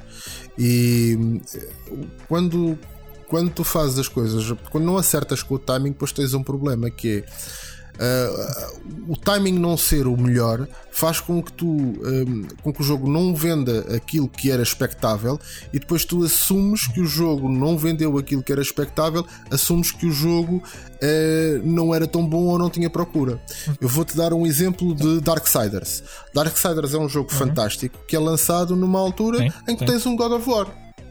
Portanto, lançares aquele jogo no mesma altura em que tu tens um God of War com jogos com mecânicas muito semelhantes, é, é ruína completa. Quer dizer, aquilo é mandares um, um balásio, não é num pé, nos dois ao mesmo tempo. Portanto, é, é, é daquelas coisas que eu acho que uh, são decisões que às vezes depois te colocam numa posição. E atenção, o Darksiders colocaram numa posição tão grande que levou ao fecho da empresa. Não com o primeiro, mas uhum. que levou mais tarde ao fecho da empresa. Porque foram. Uh, os timings de saída foram sucessivamente mal, mal geridos. Maus. Epá, foi, foi tudo tão mal. E às vezes acontece isso. É até a ideia de tu fazeres uh, o remake do 2 uhum. e, o, o, e dos seguintes, etc. Mas fazes uhum. o primeiro e resolves lançá-lo para o mercado num mau momento e não vende. E depois uhum. a seguir dizes: Ah, já não vou fazer os outros então. Já não, já não vou investir mais nos outros. Ah, mas, mas, mas, olha, mas aquilo que me faz confusão, vamos lá ver. Um jogo, ok? Tens várias componentes. Sim. Tens a componente gráfica, ok? Depois tens, tens a história, tens as mecânicas, tens. Portanto, tudo isto tem que ser estudado, tudo isto tem que ser preparado, ok? Quando tu fazes um, um, um remake, tu estás a mudar os gráficos. Epá, eu não acredito, não é? Que o, o, nível de investimento que eles tivessem na altura na Sierra para pôr os jogos em, em VGA fosse assim tão grande. Não, não, fa, não faz sentido. Eles já tinham um motor, portanto, eles estavam a reutilizar o motor, já tinham a história, não tinham que mudar a história, já tinham os personagens, não é? Não tinham que estar a inventar personagens e as mecânicas eram as mesmas. Não é? A única coisa que eles tinham que mudar era fazer novos gráficos e utilizar um motor novo, uma vez mais, é o motor que eles já tinham. Não é? Epá, o tipo de investimento não, não, não é lógico para mim que eles tenham dito: epá, isto não, não dava dinheiro nenhum. Ok, eu, não vou argumentar, se calhar não, deu, não dava dinheiro o dinheiro que eles estavam à espera. Não é? Mas eu tenho dúvidas que eles tenham perdido dinheiro com estes remakes. E eu tenho dúvidas também que tenham feito um, um, um devido planeamento, porque se, se, isso tivesse sido efetivamente bem planeado, já que tu vais estar a, a reestruturar e que estás a reestruturar baseado no mesmo motor Portanto, o, o teu remake a nível gráfico, tu vais utilizar, uhum. entre aspas, a mesma paleta para ambos. Ou seja, vais utilizar uhum. o mesmo tipo de grafismos para ambos. Então, fazeres o, o, do, o, dos dois devia ser uma coisa que deveria estar logo planeada desde o início. Uhum. E eu acho que mais Sim. uma vez foi tal coisa. Foi uh, aqui uma má gestão versus um mau timing que era preferível que eles tivessem feito isso uhum. e não lançassem um e depois o outro, lançassem logo os dois. Uhum. Portanto, é toma lá o remake VGA e o remake VGA uhum. era o 1 e o 2. Pronto. Está feito. Por exemplo, por, por exemplo, para mim, para mim isso fazia muito mais sentido. Mas repara, eu, eu- eu comecei isto por dizer que, tem que dar- temos que dar crédito à Capcom. Sim. Eu acho, ou pelo menos da memória que eu tenho, acho que é a primeira vez que eu estou a ver alguém a seguir com remakes à série. Que é toma lá o Resident Evil 1, toma lá o Resident Evil 2, toma lá o 3, toma lá o 4. Eu estou curioso para saber se eles vão fazer o remake do 5. Pois é, pá. ah, Não é? Porque, porque assim, há de, haver um momento, há de haver um momento onde eles vão parar. Não é? Porque senão começas a entrar na, na onda dos, eh, do, do, do Last of Us, não é? Sim. Já, já começa a ser muito próximo. Mas provavelmente eles ainda têm pano para mangas, se calhar, a refazer o 5 e o 6. Pelo menos o 5. Ah, o 5 Mas ainda, seja ainda co- consigo pensar. Agora, no 6 acho que já é demasiado próximo. Não sei se ainda. Mas é recente. Uhum. é demasiado recente. Não sei se valerá, se valerá a pena. O 5 há, há, uma. Mas, mas seja uma como for. desculpa. Não, o 5, o 5 probabilidade, tem sim, alguma sim. probabilidade. Agora, acho que aquilo que tu dizias, e, e concordo 100%, é foram efetivamente inteligentes. Já que é, já que é para fazer, é pá, que se faça uma coisa a- até um ponto que faça sentido. E acho que estar a fazer eh, este- até estes quatro, para mim, se, se terminasse aqui, já terminaria bem. Porquê?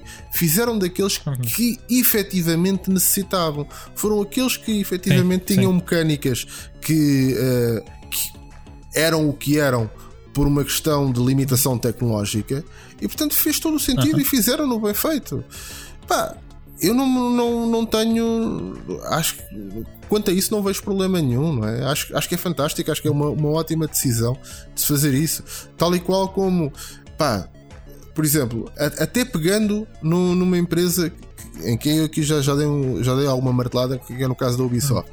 A Ubisoft, por exemplo, pegar no, no, no Ezio Collection, que seriam é, é, talvez de, de, eh, o- dos jogos mais aclamados, digamos assim, dentro do franchising, e fazer um, um, um remake, e aqui digo um remake e não um remaster, porque não é só uma questão de eh, não é só uma questão gráfica, é uma questão também mecânica e que começaria ali de ser eh, reanimada, digamos assim, para uma, para, uma, para uma versão mais recente, acho que venderia, meu. sobretudo então o 2, que é o jogo da série.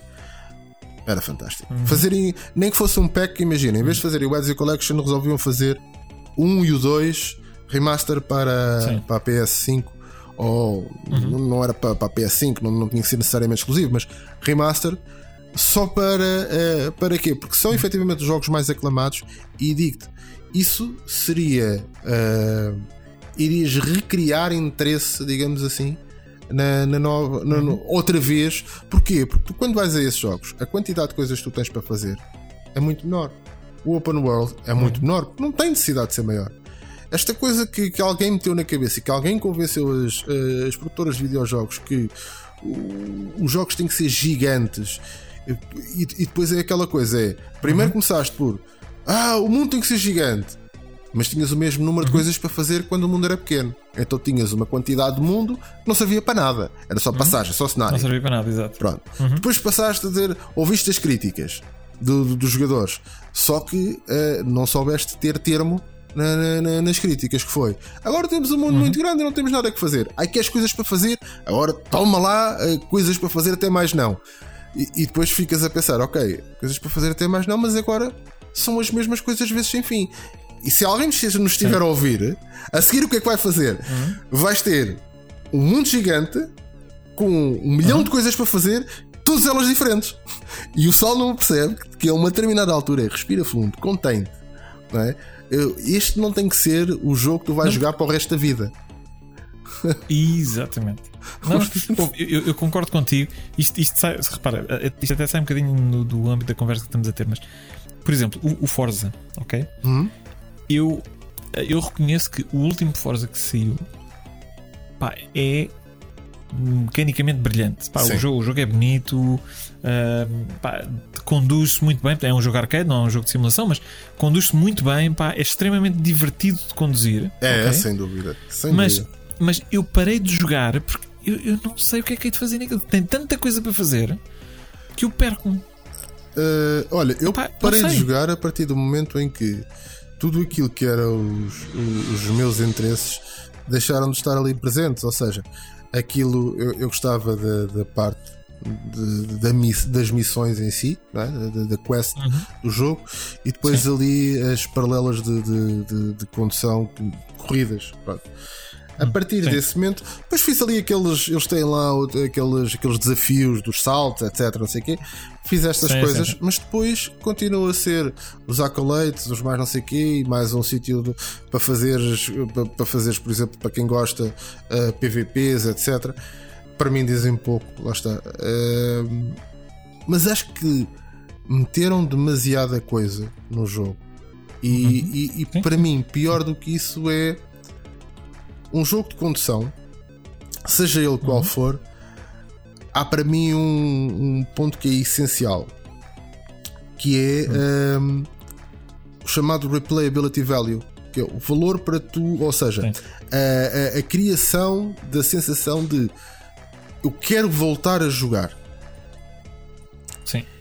É, e quero voltar lá vezes e vezes sem conta. Uhum. Eu, este jogo, uh, depois de o ter terminado, tentei lá voltar, uhum. mas foi aquela coisa de voltei lá, andei a conduzir um bocadinho, andei a desfrutar Sim. dos carros que já tinha, não é? da Renault 4 uhum. e, do, e do Renault 5 Turbo, etc. Sim. Andei ali a brincar, ah, e tal, tive ali uma meia hora, tá bom. Porque uhum. depois não, não Olha, sinto isso, vontade de fazer isso, mais nada e não. Isso, isso é outra coisa. Mas isto irrita-me nos Forzas já, já desde há muito tempo. E atenção, eu, eu gosto imenso do, da, da série, uh, mas há uma coisa que me irrita nos Forzas que é eles mandam carros para cima de ti. Sim. Eu, não tenho, eu nunca tenho a sensação de que eu mereço aquilo que eu tenho. É entre, entre as, as spinning wheels, um, o, pá, eu, eu, não sinto que tenho um esforço. Por exemplo, o Test Drive Unlimited, eu não sei se tu jogaste, o original, não. o primeiro. Test Drive Unlimited para, as, para a Xbox 360. Pá, acho que tinha um, um, equilíbrio brutal entre mundo aberto, portanto, tinhas uma ilha que tu podias explorar à tua vontade. Entre, entre isso, missões e tu fazeres missões, ires ganhando dinheiro e ires comprando um carro. Mas houve, eu acabei o jogo e tinha, pá, não, não te quero mentir, 20 carros. Percebes? Eu no Forza, ao fim de 15 minutos, já tenho 20 carros. Ah, sim. Não é? Mas ali a ideia, porque mas depois eles metem-te uma lista tão grande de carros que podes ter que é que tu ficas tipo, ok, eu se for para colecionar isto nunca mais saio daqui. Porque é tanto, tanto, tanto, tanto carro. E depois, pá, é, pá, não sei, aquelas coisas de uh, ah, se tu tens o, o, tipo de jogo XPTO, depois há a versão premium e a versão não sei o quê, e aqui esta só podes ter estes carros, na outra não podes. Epá, nah. Sim. Acho que isso foi, foi uma, é. uma péssima decisão deles, mas pronto, acho que. Irrita, irrita. irrita Mas pronto, é assim, nós, nós já nos estamos aqui a desviar um bocadinho. Só para, para tentar ver, falta falarmos de alguma coisa ou queres dizer mais alguma coisa em relação ao nosso tema principal? Epá, eu acho que ou avançamos aqui. relativamente ao nosso tema principal, acho que acho que está fechado, não é? Já, já espelhamos aqui, já expurgámos um bocadinho e espelhamos a nossa opinião, portanto, está na altura de saltar. Vamos embora, olha, então uh, a nossa próxima secção vai ser as memórias do, do baú. Memórias do baú. Uh, tu deves te recordar das outras vezes que, que vieste aqui ao podcast. Uh, basicamente é, tem o objetivo de partilharmos uma das nossas memórias uh, de, de, retro gaming, de infância, vá, sobre, sobre jogos. Um, eu tenho aqui uma memória que, não te vou mentir, foi inspirada na tua, porque eu vi, eu vi primeiro o que é que tu tinhas colocado que querias falar e eu acordaste em mim uma memória que eu já não, que eu já não me lembrava. Um, e que basicamente foi uh, quando eu fui à Feira Popular de Lisboa. Uh, portanto, quem é, quem é da zona de Lisboa uh, sabe que eles tinham, tinham arcades. portanto, a Feira Popular tinha arcades. eu recordo-me pelo menos de dois, em, em, dois locais diferentes da feira. mas, mas um em particular que era bastante, bastante grande, quer dizer, à, à, à nossa dimensão, não é? E eu recordo-me de ir com os meus pais à feira, à feira popular, de lhes dizer: pá, deixa-me ir, deixa-me ir ver às arcades, não é? Um, e eu lembro-me de entrar, estar, estar a ver pá, os jogos, pronto, os Street Fighters da vida, não é? Uh, lembro-me de jogar uh, Chase HQ, de me divertir imenso, pá, e de repente olhei para uma máquina e aquilo tinha, pá, eram hologramas, não é? Portanto, parecia, parecia que estavas a jogar tridimensional, mas com hologramas é outra, é, é outra, é outra fruta, percebes? Sim, Uh, sim, sim, e. O, o jogo era, o jogo era o Time Traveler da Sega, uh, onde basicamente pá, eras, um, eras um cowboy, ok? E ias viajando pelo, pelo tempo e, e matando inimigos. Como jogo em si, o jogo é, é fraquinho, ok? Portanto, as mecânicas são extremamente básicas. Tu podes tipo saltar, disparar, desviar-te, mas, mas em- são, são cenas muito, muito limitadas, ok? E o- os próprios gráficos, para além dos, das personagens em si, que no fundo aquilo é, um, é como se fosse um vídeo, aquilo é gravado em vídeo, ah, que depois utiliza, utiliza espelhos e, ah, e, e vidro com, com monitor para dar a, portanto, para fazer aquele efeito de, de holograma, não é? Que parece que tens ali as personagens a flutuar à tua frente. Ah, pá, tecnicamente extremamente impressionante na altura em que, em que vi. Eu fiquei, fiquei a olhar para aquilo assim, aí pá, espetacular. Ahm, mecanicamente muito pronto muito muito pobre tenho, tenho que admitir aquilo era um bocadinho era como um ahm, ah, como é que se chama como um castle Opa, agora co- como é que se chamava aquele aquele jogo de que tu basicamente só dizias as, direções de cena a cena Ah, uh, pô, é o estava a salvar a princesa Daphne o teu personagem é o opa, com caraças castle e agora está bonito Aquilo saiu em 81. Eu lembro-me eu lembro de saiu em 81 em Laserdisc e Dragon's Lair. Dragon's Lair. Dragon's Lair. Exatamente. Aqu- Aquilo basicamente, pronto, o, o- o Time Traveler funcionava um bocadinho com as mecânicas, um bocadinho tipo Dragon's Lair, não é? Ahm, mas com, com hologramas. Epá, e eu recordo-me que na altura aquilo era uma pilha de gente em cima daquela máquina ahm, a tentar jogar. E recordo-me de depois, pá, não sei, passado dois meses, porque porque aquilo quando, quando fui lá a máquina era relativamente recente. E recordo-me de lá ir passados dois meses, de ir para outra vez pá, e a máquina estava às moscas. Um, e estava às moscas, pronto, porque como, como digo, uh, era, era, bastante, era bastante má, mas não, não deixa de, de ser um- uma memória que eu tenho de ter ficado impressionado com, com o hardware, com o hardware de uma, de uma máquina de, de, de arcade na Feira Popular e ainda hoje, ainda hoje tenho, tenho boas memórias da, da Feira Popular. Uh, lembro-me lembro-me de uma vez de lá ter ido e de ter ficado sem o dinheiro porque houve, houve alguém que achou que uh, alguém maior do que eu que achou que queria jogar mais do que eu, não é? E estas coisas aconteciam nos, uh, nos, nos salões de arcadas às É. vezes. Um, mas de forma geral tenho, tenho, tenho boas memórias, uh, tenho boas memórias da, da Feira Popular e dos, e dos arcades da Feira Popular. E em particular, hoje só queria aqui partilhar convosco esta memória do, do, do Time Traveler. E o que é que tu nos trazes hoje? Olha, eu trago também, mais uma vez, memórias da- da- das arcades, não é?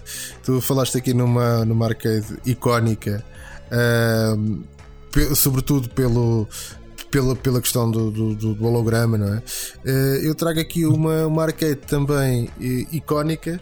eh, pelo seu formato em si, não é? estou, estou a falar então da, da arcade do Super Gone, mas aquela versão arcade que tinha a mota completa em que tu te sentavas em cima da mota e era com o balanço do teu corpo para um lado e para o outro que a moto ia efetivamente virando no ecrã.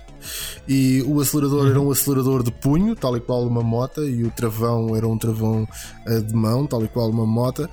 E Uhum. é, é uma daquelas máquinas que.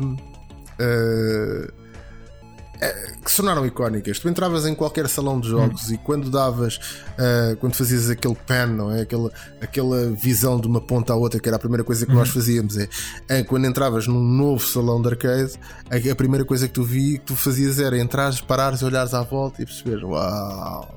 O que é isto? E depois os teus olhos marcavam logo aquelas máquinas que tu já conhecias, não é? E esta era uma daquelas máquinas que automaticamente chamava a atenção e tu sabias, ok, está ali o Super Angone. Espetáculo. Eh, houve jogos, eh, e para além do Super Angone, fazer aqui também algumas menções honrosas, houve jogos que efetivamente conseguiram, eh, pelas suas máquinas em si, marcar um, de facto um ponto muito para além uh, para mim de, de- da qualidade do jogo em si ou de conseguir justificar o tamanho daquela máquina. Eu estou-me a lembrar, por exemplo, no caso uh, do, Virtua, do Virtua Racing. Não sei se te lembras aquela máquina que era tipo Sim. praticamente metade ou um bocadinho mais de metade de um carro de Fórmula 1 com um ecrã gigante. Uh, hoje em dia, ter uma máquina daquelas, o, o, o preço a pagar, não é? Pelo espaço, pela área que aquilo ocupada, seria uma coisa exorbitante. Portanto, uh, aquilo Sim. é uma coisa mesmo megalómana da, da altura em que uh, tu querias era chamar a atenção e isso era suficiente, não é? Aquilo era. o Star Wars, tu tinhas jogos de Star Wars em que tu entravas mais uma vez dentro de um TIE Fighter, que era uma coisa absolutamente fantástica. Uh, coisas, máquinas, estamos a falar de máquinas gigantes. A maior parte de, de, das máquinas grandes que, que, se calhar persistiram até mais tempo foram as máquinas de, simulações, de, de simulação de condução, uh, sei lá, os, uhum. os GTI Club, os Sega Rallies, essas coisas todas que foram persistindo, os Daytonas USAs, mas estas uhum. eram máquinas. Uh, esta então do, do, do, do Virtua Racing maior que qualquer uma dessas e a de Super Angone uhum. era absolutamente icónica ver aquela moto azul e a moto vermelha ao lado era uhum. Transporta-me efetivamente Sega, para, para uma altura a Sega era lunática em construção de máquinas a Sega arcadas. tinha máquinas pá, brutais o, o Afterburner o 360 exatamente a máquina 360 com o Afterburner é, pá, aquilo era uma loucura, a sério era uma loucura. É, é assim, e, e, em quase todas estas este, estes jogos tu tinhas três versões diferentes do, dos sim, jogos. Sim, sim. Por exemplo, o Afterburner tinhas a versão 360 em que tu rodavas 360 na máquina, não é? Portanto, mas Uhum. era uma máquina enorme, pá. Tinhas uma máquina que uh, balançava de um lado para o outro, portanto, Certo. ou seja, ela tinha movimento, mas não era 360, como, como a, com a outra versão, e tinhas uma versão que basicamente era uma máquina de arcade normal que tinha um joystick em cima É. uh, que, tu, que tu podias jogar, não é? Um, No Super que tinhas a um bocadinho- versão vertical, portanto, que era uma versão Uhum. que basicamente o controlo era como se fosse um controle de uma dirt bike, de uma moto de, de, Sim, de sim. Uhum. uma, de uma DT, ou coisa do género, em que tu tinhas acelerador e aquilo viravas de lado para o outro e pronto. Essa era a versão normal. Uhum. Sim. Tinhas a versão com. ah, em que tu já te sentavas na moto e balançavas de lado para o outro, mas era tipo meia moto, e tinhas a versão da moto Uhum. completa com o ecrã na própria moto. sim, sim. Que era uma coisa. E- e- sabes, que- sabes que o, essa máquina do Super Angone, hum, eu tinha uma máquina dessas ao pé do trabalho da minha mãe. E eu recordo-me de lá ir e, e de jogar umas vezes. E também me recordo de me sentir extremamente frustrado porque eu nunca conseguia, quer dizer, na- em particular na altura, ah, como eu não chegava com os pés ao chão, ok, ah, nas máquinas era, é muito difícil tu virares a máquina para o outro lado. Ou seja, tu, se te inclinares para um dos lados, não é? A máquina, a máquina inclina é como uma moto, não é? A máquina inclina, mas inclinaste para o outro lado. Enquanto tu numa moto tens, tens a questão da a, física ajuda-te, não Claro. é? Tanto que tu, tu consegues endireitar a máquina e virares para o outro lado. Ali não, aquilo é um bocadinho um- um- uma máquina morta. Não, não é morta, mas, mas tu percebes o que eu estou a dizer, não é? Sim, sim, Portanto, sim. É, é difícil quando tu estás inclinado para a esquerda, inclinaste para a direita, sempre, sempre pôs o pé no chão para, para ajudares a, a puxar a moto para, para o outro lado. Pá, e eu recordo-me de, de ter passado umas sessões com alguma frustração e, e recordo-me de não gostar da máquina, de a achar impressionante, porque assim, pá, nós na altura ficávamos. eh, eu, eu diria Éramos facilmente impressionados. Quando, quando víamos, exato, éramos facilmente impressionados quando víamos estas máquinas. Epá, isto parecia a última bolacha do pacote, a maior revolução do mundo, não é? Completamente. Ah, mas eu recordo de, de- de- da frustração de saber que é uma máquina espetacular e de eu não conseguir jogar em condições. E isso frustrou-me imenso. Portanto, a minha, a minha história com essa máquina não é a melhor porque epá, não, conseguia, ah, não conseguia jogar em condições, não conseguia meter a moto a puxar de um lado para o outro com a, com a velocidade que, que devia. Ah, e pronto, e, e acabei por, por ter alguma frustração com essa, com essa máquina. Eu, a última máquina Mas- dessas que eu me lembro de, de ver eh, tirando eh, no, no salão de, de jogos da Caparica Hum. foi na, no centro comercial Oceano em Orivelas que No Oceano de Velas, sim. sim que no, no- num dos pisos ali não me lembro agora em, em qual é que era eh, tinha, tinha uma máquina efetivamente dessas e teve durante bastante tempo uh, essa máquina. E, e, era uma daquelas máquinas que. Uh, e, e, é uma daquelas máquinas que eu sei que se um dia tiver espaço e, e, e viver num resto de chão uh, e não num terceiro andar, uh, certamente gostarei, gostarei de, gostaria de, de a ter, sem dúvida. De, de, de, ter, mas olha, nunca percas, nunca percas a coragem. Peraí, deixa-me. Eu vou fazer aqui uma, eu vou fazer aqui uma coisa que não se faz num podcast. Que eu vou, vou mostrar uma coisa na câmara que ninguém, ninguém consegue ver. Sabes o que é isto? Ai, brutal. Sei, sei, sei, sei, sei. É um pinball, mas é. Hum, ele está a mostrar para quem não é está a ver máquina... uma máquina de pinball, mas, estás a, uh, mas é uma máquina de pinball uh, digital ou, é, ou é. Pronto, é uma máquina de pinball tamanho real, mas é uma máquina de pinball virtual. Já sei. É pá, fantástico. É uma máquina de pinball virtual, sim. Um, mas é do tamanho de uma máquina real. Sim, sim, uh, sim, sim. Aquilo é. Posso, posso dizer uh, que eu estou, no, uh, eu estou neste momento no primeiro andar da minha casa, onde eu moro, estou no primeiro andar. Trazer isto pelas escadas foi, um, como que dizer, uma aventura. Eu sei. Os homens, os homens, que, vieram, os homens que vieram carregar com ela já diziam mal da vidinha. Olha, eu, eu, é, como tu sabes, eu também tenho, tenho uma arcade é, daquelas. É, eu tenho uma arcade mesmo, modelo do. dali do final da década de 80, portanto. Hum. Uma coisa sólida, robusta, Sim. que pesa. Uhum. pesa perto de 200 kg com, com o ecrã. 200 kg, sim. Uh, agora imagina okay. trazer isto para um terceiro andar pelas escadas, porque não tenho elevador. então foi mais ou menos o mesmo. foi, foi, foi uma Porque luta. Eu acho, uh... eu acho, que isto pesa 220 ou 230 quilos, portanto é, mesma, é. é dentro da mesma, é, da mesma onda. Que loucura, que loucura.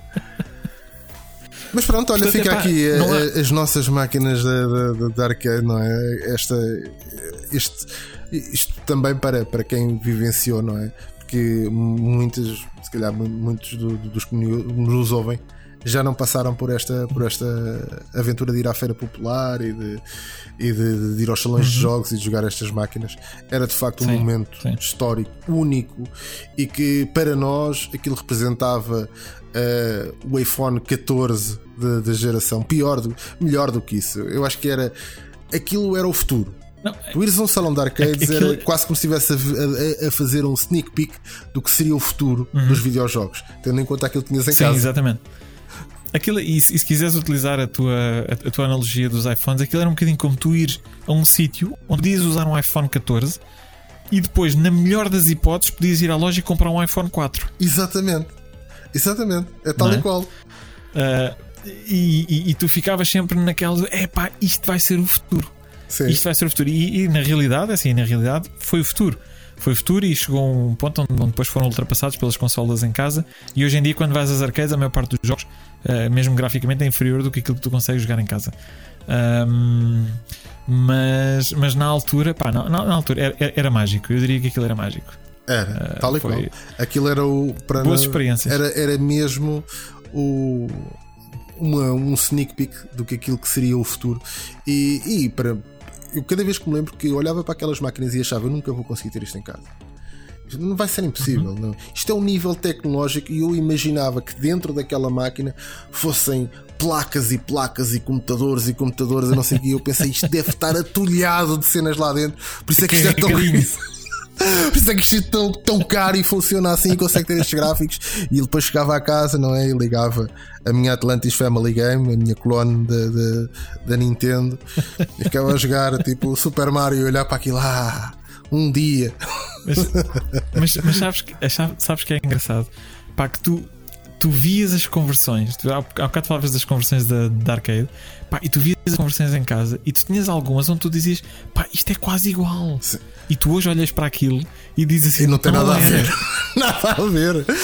tu vês, por exemplo, o Golden Axe, vês os Street Fighters, vês não sei o quê, e tu comparas aquilo com, com arcade e não tem nada a ver, nada. É que não, não é remotamente sequer parecido. Tu olhas para aquilo, tudo é diferente, os cenários são diferentes, o tamanho das personagens é diferente, uh, os movimentos que fazem é diferente, a fluidez, tudo é diferente. Não, não, não.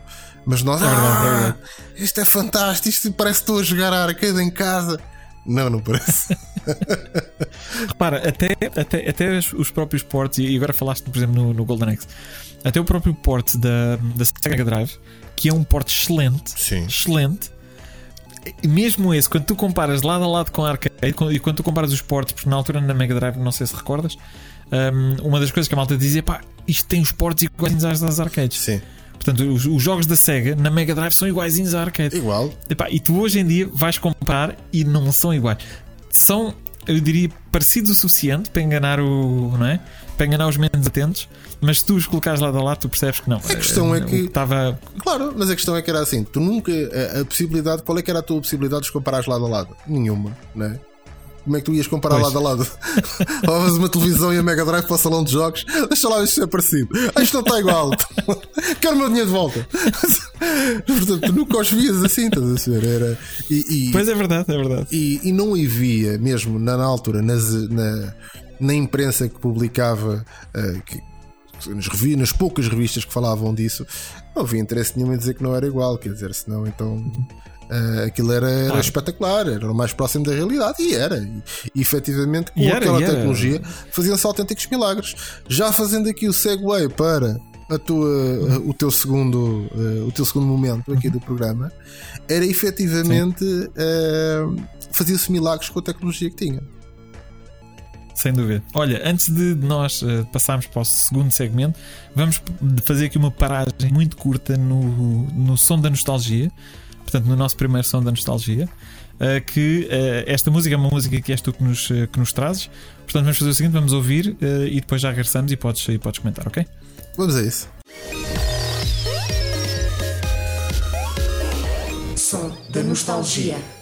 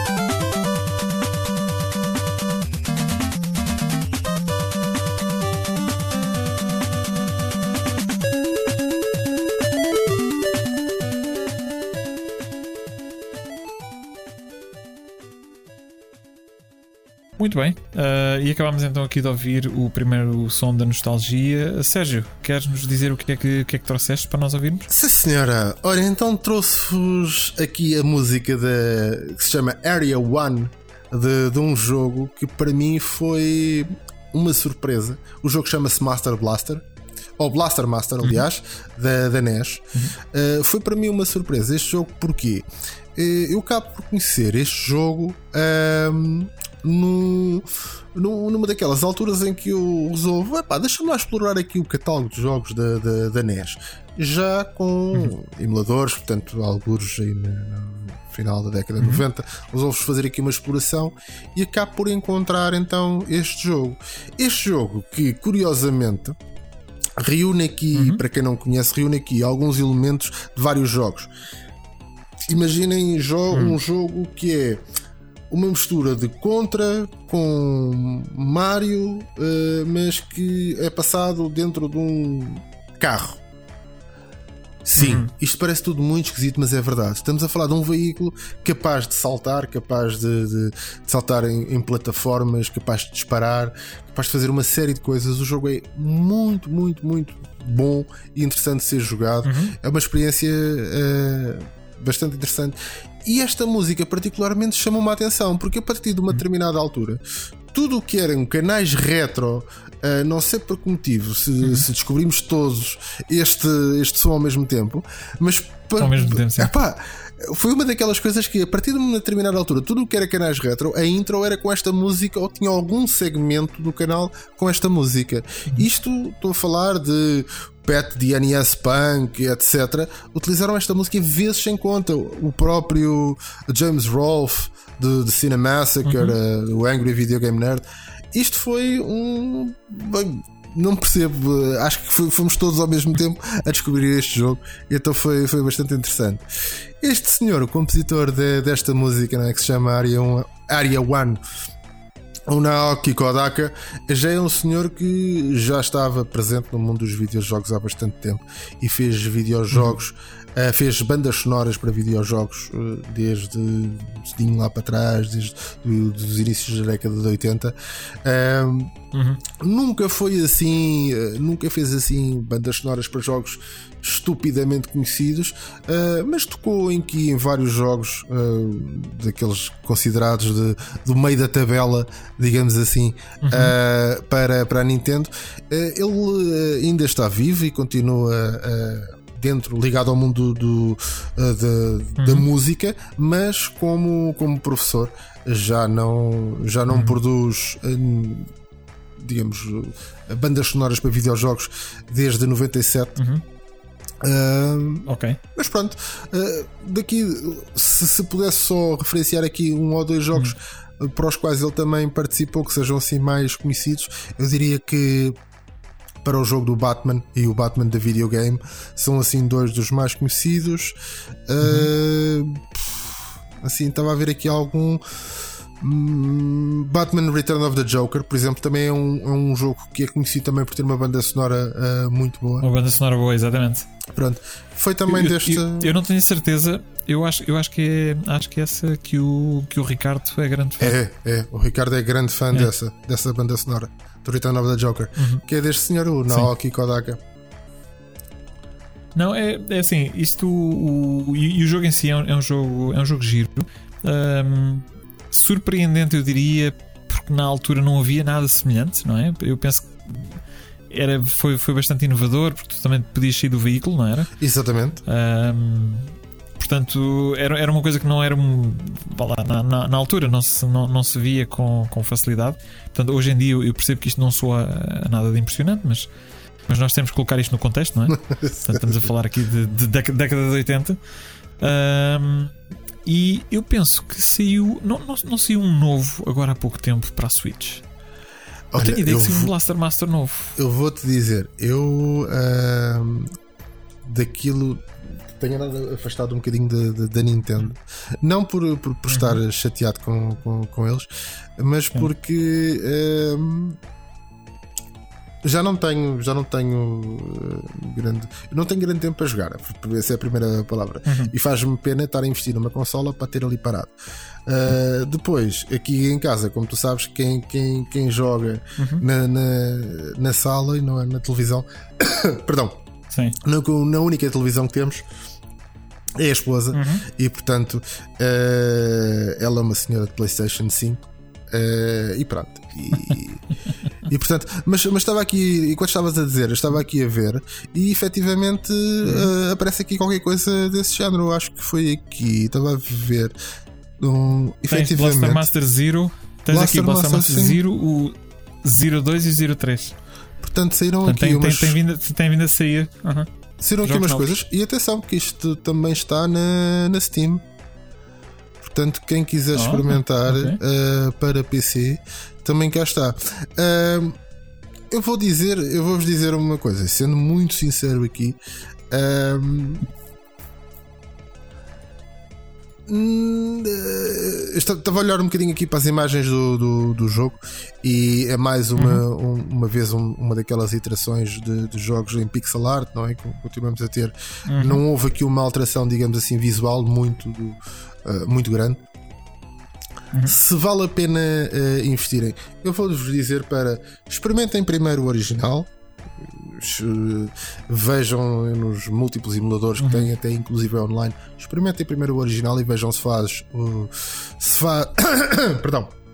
Se, se faz sentido e se gostam do, do estilo de jogo. A partir daí, se fizer sentido e se gostarem, uh, tem aqui mais alternativas, alternativas estas que eu at- até eu desconhecia. Uhum. Olha, excelente recomendação hum, e é um, uma ótima altura para nós irmos então para a próxima secção, a secção dos uh, Future Classics, onde nós uh, identificamos jogos que sejam mais recentes. E atenção que já sabem que mais recentes aqui no podcast são coisas que podem ter alguns anos. Hum, portanto, jogos mais recentes que nós, uh, que nós julgamos que, que se possam vir a transformar em clássicos no futuro. Um, eu, eu, eu posso dar aqui o, o pontapé de saída para a secção. Um, e o jogo que eu vou trazer é se calhar o menos consensual para mim próprio daquilo que eu acho que será um Future Classic. E eu passo a explicar. Portanto, o, o jogo que, que eu trago aqui hoje é o R-Type uh, Final 2 ou 3. Ok? E porquê 2 ou 3? Para já porque o 3 é o 2 com as expansões todas, que saiu agora na PlayStation 5 ou vai sair daqui uns dias, já não me recordo a quantas é que é, mas está para sair agora. Ou, ou ou acabou de sair agora. Ah, mas basicamente é o R-Type Final 2, mas com as expansões todas e mais, mais meia dúzia de níveis. Ah, portanto, nem sequer é um jogo novo. Eu acho que acho um bocadinho de mau, de mau tom Chamar-lhe darem 3. um- chamar-lhe 3. Uh, eu chamaria 2.5, 2 Game of the Year Edition, uh, ou Ultimate R-Type Final 2, mas R-Type Final 3 não seria tal, talvez a escolha. Mas pronto, é o que é. Um, mas pronto, vol- voltamos aqui então, se calhar uh, vamos para o R-Type Final 2. Um, eu acho que ele se vai transformar num clássico no futuro por um motivo. Porque tem o nome R-Type. E mais nada. Uh, eu, eu, eu diria que é se calhar, e, e não, não me entendam mal. Eu gosto do jogo, Uh, mas eu gosto eu- porque eu tenho também uma propensão para gostar de todos os R-Types. Um, mas na realidade, o R-Type Final 2 é se calhar dos mais fraquitos uh, que, saíram, que saíram na série. Um, tem um, um estilo visual, epá, eu diria que mesmo para a altura em que saiu, o R-Type Final 2 saiu há coisa de 3 anos atrás, mais ou menos. Ahm, mesmo para a altura em que saiu, epá, os gráficos já estão muito datados. Ah, isto, isto são gráficos que, honestamente, vá PlayStation 3 e, e, e, e, a PlayStation 3 consegue fazer melhor. Ah, mas eu diria que se, se tivesse que olhar e, e dizer, olha, isto, gráficos mais ou menos desta geração, seria gráficos da geração PlayStation 3. Um, epá, os níveis novos não são nada por aí além e tem muita repetição com níveis antigos. Um, acho que, por exemplo, o R-Type Final que saiu na PlayStation 2, uh, com todos os defeitos que tinha, que também não era o melhor, o, não foi o melhor R-Type de, de todos, uh, acho que conseguiu fazer um melhor trabalho e quanto mais não seja, um, pelo menos tinha uma, uma arte coesa. E a sensação que eu tenho no, no Final 2 é que, epá, isto eles pediram, pediram assets a equipas diferentes e ninguém falou entre eles como é que o, como é que o jogo ia, ia ser. E então há, há certos níveis que parece que pá, aquilo é um bocadinho. É, é estranho, honestamente, é estranho. Uh, as mecânicas, as mecânicas pronto, funcionam, são as mesmas, é R-Type, não é? Portanto, é um shooter. Um, maioritariamente focado em, em memorização de, portanto, do, do, do, das patterns, portanto, daquilo que acontece. Portanto, morres, voltas atrás, aprendes, avanças mais um bocadinho, morres outra vez, portanto, continuas a morrer, continuas a morrer, não é? Até que consigas aprender e saber onde é que tens que posicionar a nave em cada nível, o que é que tens de disparar, o que é que podes matar, o que é que não precisas de matar, onde é que estão os power-ups, pronto, esse, esse tipo de coisas. Um, e, e, pronto, é, é, um bocadinho, e era o que eu estava a dizer, é, é, é, talvez um bocadinho amargo, não é? Um, tem um sabor um bocadinho amargo, porque eu acho que houve, basta ter o nome R-Type e, e, vai entrar para o, o panteão de, dos clássicos, não é? E se eles continuarem, se calhar, eh, e houver um R-Type Final 4 e 5 e 6 eh, daqui a 20 anos. Uh, o R-Type o R-Type 2 fará parte, fará parte destes clássicos. Ah, mas mais, mais por mérito do nome e, da, e do legado que foi deixado pelos outros jogos do que, do que por si próprio. Uh, não sei se, uh, se jogaste, jogaste isto, Sérgio, nem por isso, não és fã? Eu, eu vou te dizer, os, os shooters, sejam verticais, sejam horizontais, para mim pertencem uh, ali até meados da década de 90. De, de lá para cá, epá, felizmente consegui deixar foram jogos que eu consegui deixar no passado. Eu digo felizmente uhum. porquê? Porque eu sou péssimo a jogar estes jogos e é uma frustração incrível. E, e, e pronto, e basicamente shooters não é mesmo a minha praia. É daquele tipo de jogos que eu não consigo relaxar com este tipo de, com, com estes jogos.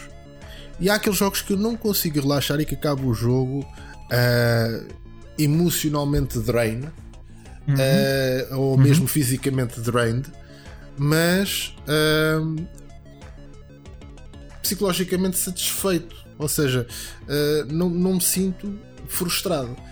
Posso estar uh, emocionalmente devastado pela história do videojogo, posso estar fisicamente cansado uhum. porque a, a, quantidade de coisas que tenho que fazer é gigante e tenho que andar constantemente a, movimentar-me uhum. mas não sai com a sensação de frustração. Aqui é o contrário, é daquela, olha, vou jogar dois minutos só para coisa.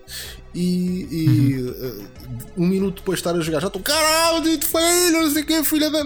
Pronto. é um bocadinho por aí. É porque uh, eu fico sempre com a sensação que uhum. este tipo de jogos está uhum. feito para arcades. Porquê? Porque Sim. a determinado momento Uhum. E eu, eu, eu, houve um vídeo que eu vi em tempos muito no, no, uh, no YouTube em que um gajo analisava os padrões deste, deste tipo de jogos. E então ele falava Sim. dos jogos, de uma série deles muito conhecidos, Uhum. E sobretudo shooters, mais no caso até do, do, dos japoneses, que eles são doidos por esta coisa. De bullet Hell, ser Bullet Hell. E, e, então, basicamente, tu, uh, havia, havia jogos em que era impossível sobreviver. Ou seja, uhum. não há pixel nenhum do ecrã que não estivesse sob o efeito de, de, de um laser ou de uma, de uma explosão ou de uma coisa qualquer. Então a, a, aquilo é, é uma tortura autêntica, não é? Já há jogos que já são difíceis em que uh, os padrões de disparo são tão grandes que tu tens que estar numa faixa uhum. muito pequenina em que qualquer um milímetro para cima, uhum. um milímetro para baixo e aquilo atinge Agora aquele nem sequer certo. tinha, aquilo era morte garantida. Tu estás ali para levares porrada e é, e é melhor teres, teres acumulado power-ups suficientes para conseguires aguentar com a pancada, ou então vais voltar ao início. Epá, e não dá. Isso, isso, é uma frustração. Aqueles jogos que eu vou jogar e que já sei que o jogo está viciado hum. é, faz lembrar um bocadinho aquela coisa de, não é? Veres uma, uma casca de banana na rua e dizes pronto, lá vou eu que ir outra uhum. vez. não pode ser. Olha, eu não, eu não, eu não sei se tu viste, por, por falar em, em jogos que, que estavam viciados. Mas o, o, Street Fighter 2 e o Mortal Kombat nas máquinas de, de, arcade faziam, faziam batata. Faziam muita batata. Uh, de, e uma batata que é, que é absurda, não é? Felizmente corrigiram isso. A questão é que é assim: nós, eu diria que se calhar 60% 60 se calhar é muito, mas talvez, eu, eu diria que talvez 40% dos jogadores que jogaram nunca sofreram isso. Nunca sofreram com isso. Porque Hum. nós, por exemplo, em Portugal, a probabilidade de ter sofrido com isso é extremamente rara. Porque infelizmente a maior parte das máquinas que cá estavam de Street Fighter eram máquinas com bootlegs, eram máquinas piratas. Isso já tinha sido corrigido nas máquinas dos bootlegs. Portanto, Hum, ok. Portanto, a probabilidade de ter, de ter ocorrido. Mas era, então o que é que eles faziam? Basicamente, uma coisa muito estúpida que era inserirem para o player um ligeiro lag no input eh, para que, para qualquer combinação que tu fizesses, o, o, o PC, o adversário, whatever, tivesse um contragolpe. Além de conseguirem fazer movimentos que tu se escolhesse aqueles personagens não conseguias. Uh, rasteiras que, por exemplo, que uh, se, um, se, o, se o player do computador te fizesse, tu caías sempre. Se fosses tu, ele não caía. Uh, Era horrível. Horrível. Se, se, aquilo já não fosse difícil o suficiente, porque depois ainda tens níveis de dificuldades, agora imagina, tens um nível de dificuldade em que para além deles já serem já ser estupidamente difícil, ainda consegue prever todos os teus movimentos e fazer contragolpes aos Fazer coisas que tu não. Exatamente, tu não consegues. Ah! Olha, então, e conta-me lá qual é que é o, o Future Classic que tu Ora. propões aqui hoje para o, para o futuro. O Future Classic que eu proponho aqui hoje é um jogo efetivamente bastante recente e que é aquele jogo que, não reunindo nada de novo, porque este jogo não tem. A única, o único elemento novo que tem, ah, mesmo assim, é debatível se é novo ou não, que é o Stray. Hum. Hum. O Stray é um jogo que, para quem jogou jogos como Little Nightmares, Inside, etc., nada daquilo que o Stray traz é de novo. A única coisa que o Stray colocou de, de entre aspas, de novo foi colocou os humanos a controlarem um gato na pele de um gato. Uhum. E isso foi o suficiente e foi a única coisa que é o suficiente para elevar o Stray ao nível uh, épico a que ele atingiu e que sem dúvida fará com que daqui a uns anos as pessoas regressem outra vez. Se eu acho que vai ser um Future Classic para toda a gente, não. Acho que vai ser um Future Classic de nicho, mas sem dúvida que será um Future Classic. É daqueles jogos que, uh, que consegue uma coisa que eu acho fantástico, que é quando se fala em originalidade e criar novos e fazer novos jogos, etc. Uh, isto parece uma pressão gigante sobre as companhias. Criar qualquer coisa de novo, como tu disseste, criar um IP novo é extremamente difícil. Uh, e às vezes temos a perspectiva de que temos que fazer para criar um IP novo tem que ser tudo novo. Uma mecânica nova, uma história nunca antes vista, uh, cenários nunca antes imaginados, etc. E às vezes não tem. Às vezes é só a mistura do, correta de vários elementos que existem de uma forma em conta, peso e medida, de forma a criarem aqui um invólucro perfeito, uma construção perfeita. E acho que o Stray não, não é que não está longe de ser um jogo perfeito, mas conseguiu buscar uma série de elementos e aquilo que se propôs a fazer fez muito bem. Uhum. Sim, sim. Eu, eu, não joguei, ok? Eu, eu sei, eu conheço, conheço o jogo, vi, vi os trailers e, e sei que fez aí algum burburinho. Eu não joguei por acaso por uma, mais por uma embirrância pessoal. É assim, eu tenho uma alergia a gatos extrema. Por exemplo, se tu, se, tu tiver, se tu, tiveres um gato em casa, é a melhor forma de nunca pôr aí os pés. Ah, okay? pá, olha, eu tenho um, seis. Tens seis gatos, então posso-te garantir, posso-te garantir que nunca irei à tua casa. É, é certinho. É, é, o antídoto, é o antídoto anti-Bruno. O melhor antídoto anti-Bruno que podes ter é gatos. Mas é porque és um, mesmo e, alérgico ou porque, ou porque não gostas? Uh, sou, fico, fico, não fico, é assim, está relacionado, não é? Um, eu desde muito novo que sou alérgico a gatos e quando digo muito alérgico é eu se estiver no mesmo quarto que um gato, ok? Uh, eu começo a ficar com problemas de respiração. Uh, e, e, é automático. E às vezes, às vezes isto acontece. Pá, é assim, eu não tenho isto, não é, não é propriamente a coisa que está no topo das minhas prioridades. E eu, quando vou à casa de alguém pela primeira vez, pá, não lhe estou sempre a perguntar: Olha, tens gatos? Às vezes lembro-me de perguntar, mas às vezes esqueço-me, não é? Um, e já me aconteceu entrar pela porta e perguntar assim: Tu tens gatos? Não tens? Ah, tenho. Ok, esquece. esquece, tenho, tenho que me ir embora. Epá, e, e assim, posso dizer, coloca-me um bocadinho numa posição chata, não é? Porque como deves imaginar, imagina que nós combinámos e tu disseste, olha, vens cá a casa jantar, não é? E tu preparaste um jantar e eu meto o pé dentro de casa e digo, ops, não pode ser. Porque não, porque é assim, a maior parte das pessoas, e já tive esta discussão, as pessoas não percebem, as pessoas pensam só que eu estou a ser esquisito. Mas assim, eu se ah, ficar, é o, suficiente, é o suficiente para ter um dasmite e ir para o hospital. Percebes? Portanto, é, é este tipo de, de, de, alergia de gravidade. Mas também a gatos digitais. Provoca-te um ataque de asma digital? Não, não, não, não, não. Acho que não, acho que não, acho que não, acho que não. acho, acho que isto não é embirrância, não estou a falar de embirrância, é alergia sim, mesmo. Sim, sim. Um, mas pronto, mas basicamente o que é que acontece? Eh, por causa disto, epá, eu, eu tenho uma relação com gatos, não gosto deles. Pronto, não hum. gosto deles porque eu, ah, eh, eu associo que os gatos me fazem mal, não é? Sim, sim, sim. Coitados, sim. Os, os, bichos não têm culpa nenhuma, estão a viver a vida deles. Mas pronto, mas por causa disso, e então, epá, eu por causa da minha mirância natural que eu tenho com gatos, não tive curiosidade de, de, de ir jogar o Stray.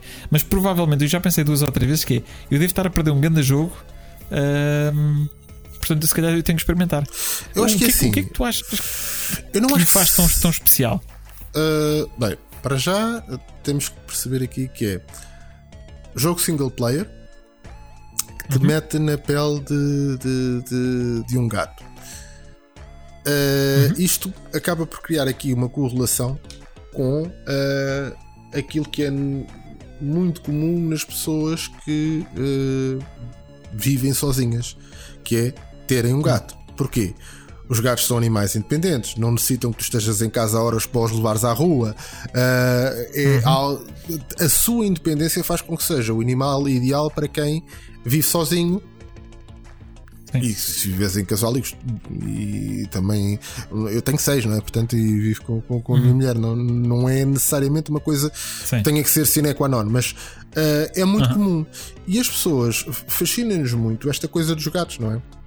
Esta coisa do, do, gato ser o animal independente, aquela coisa do agora vou ter contigo porque quer festas, não quer festas, vou-me embora e não me venhas fazer festas quando eu não quero, se não me arranque. É, tudo, todo, todo este tipo de coisas é, é, cria, cria algum fascínio, digamos assim, nas pessoas uhum. à volta dos gatos. Aliás, não é à toa Sim. que tu, por exemplo, tens gatos a serem uh, glorificados uh, até no Antigo Egito. Portanto, é, é mesmo uma relação, o ser humano tem uma relação especial com o gato. Uhum. Depois é, é, Eu acho que é muito por aí, porque de resto, nada, não há nada de original efetivamente no jogo. É um jogo de. É um puzzle platformer que não tem nada de original. Uhum. Não vais ter aqui mecânicas uh, que nunca viste, não vais ter uh, um, um, super jogo com um grafismo do outro mundo. Não. É uhum. É mesmo um bom, um sólido jogo de puzzle uh, e de plataformas isso é sólido, uhum. com um gato. É, é basicamente okay. a forma de escrever. Porque é que eu acho que se vai tornar efetivamente uh, um, um Future Classic? Exatamente por isto. Uhum. É um jogo sólido que tem a particularidade de ser, até ao momento, o único jogo dentro de, deste estilo, puzzle platformer, uhum com um gato em que tu controlas um felino que tem mesmo coisas do tipo uhum. agora vês um tapete e tens uma tecla para clicares para ele ir a coçar as unhas no tapete. Uhum. Porque é um gato. Ok. E, e, tem, e achas que tem uh, potencial para sequela?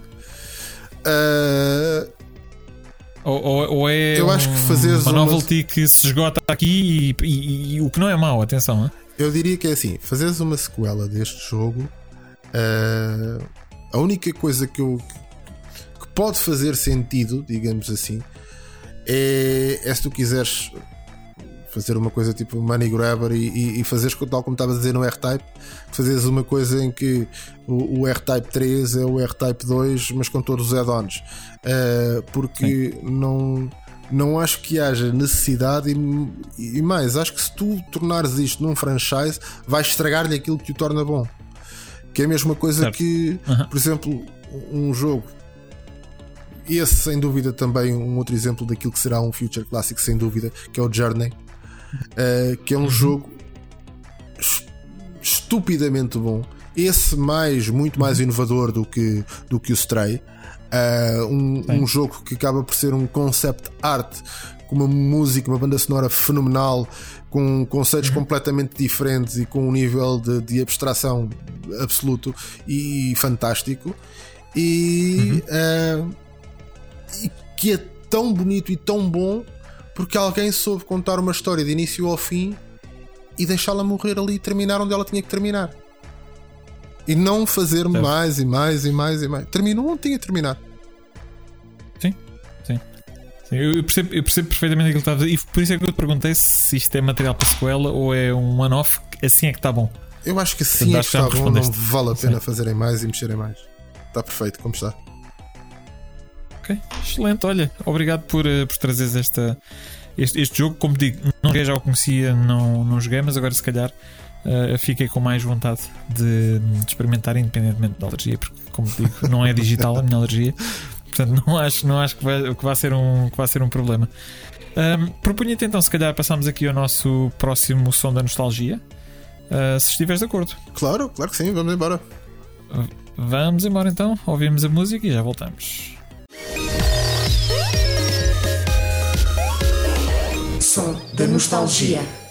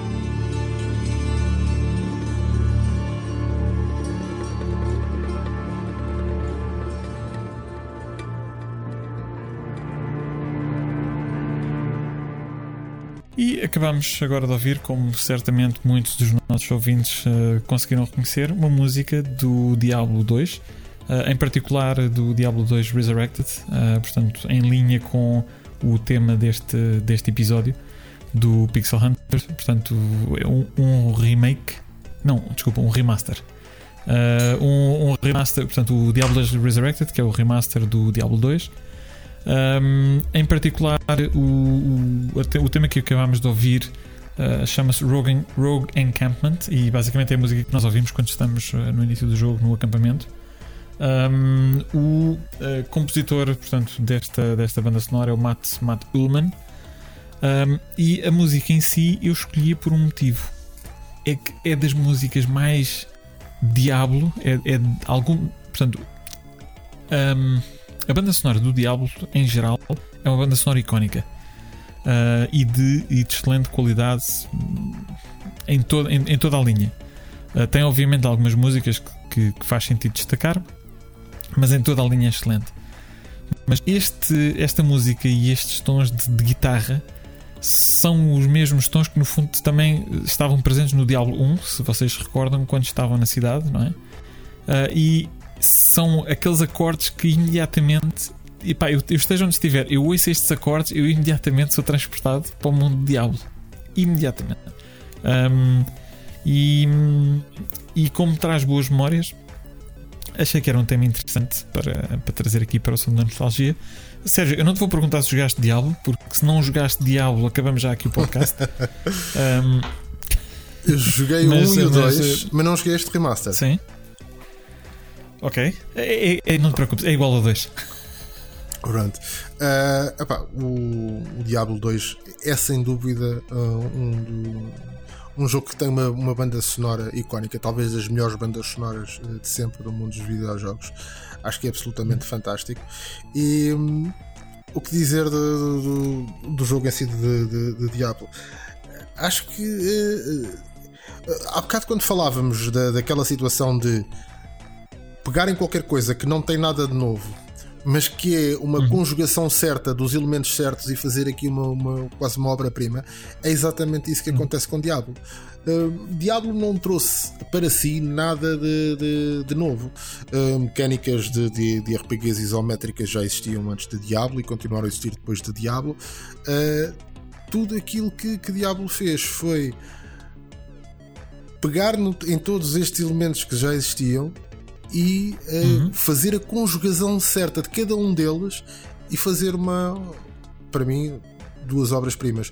Não joguei o, os restantes, portanto, não, não tenho opinião sobre eles, mas o 1 e o 2 são sem dúvida jogos que uh, estes também eu acho que farão parte de, de, de, fazem parte da história dos videojogos e, e acho que são quase por uh, sei lá, por uh, quase intrinsecamente uh, Future uhum. Classics e, e, jogos que qualquer pessoa que um dia resolva estudar ou que resolva uh, procurar um pouco sobre aquilo que é ou que foram os videojogos terá que passar por aqui, uhum. certamente.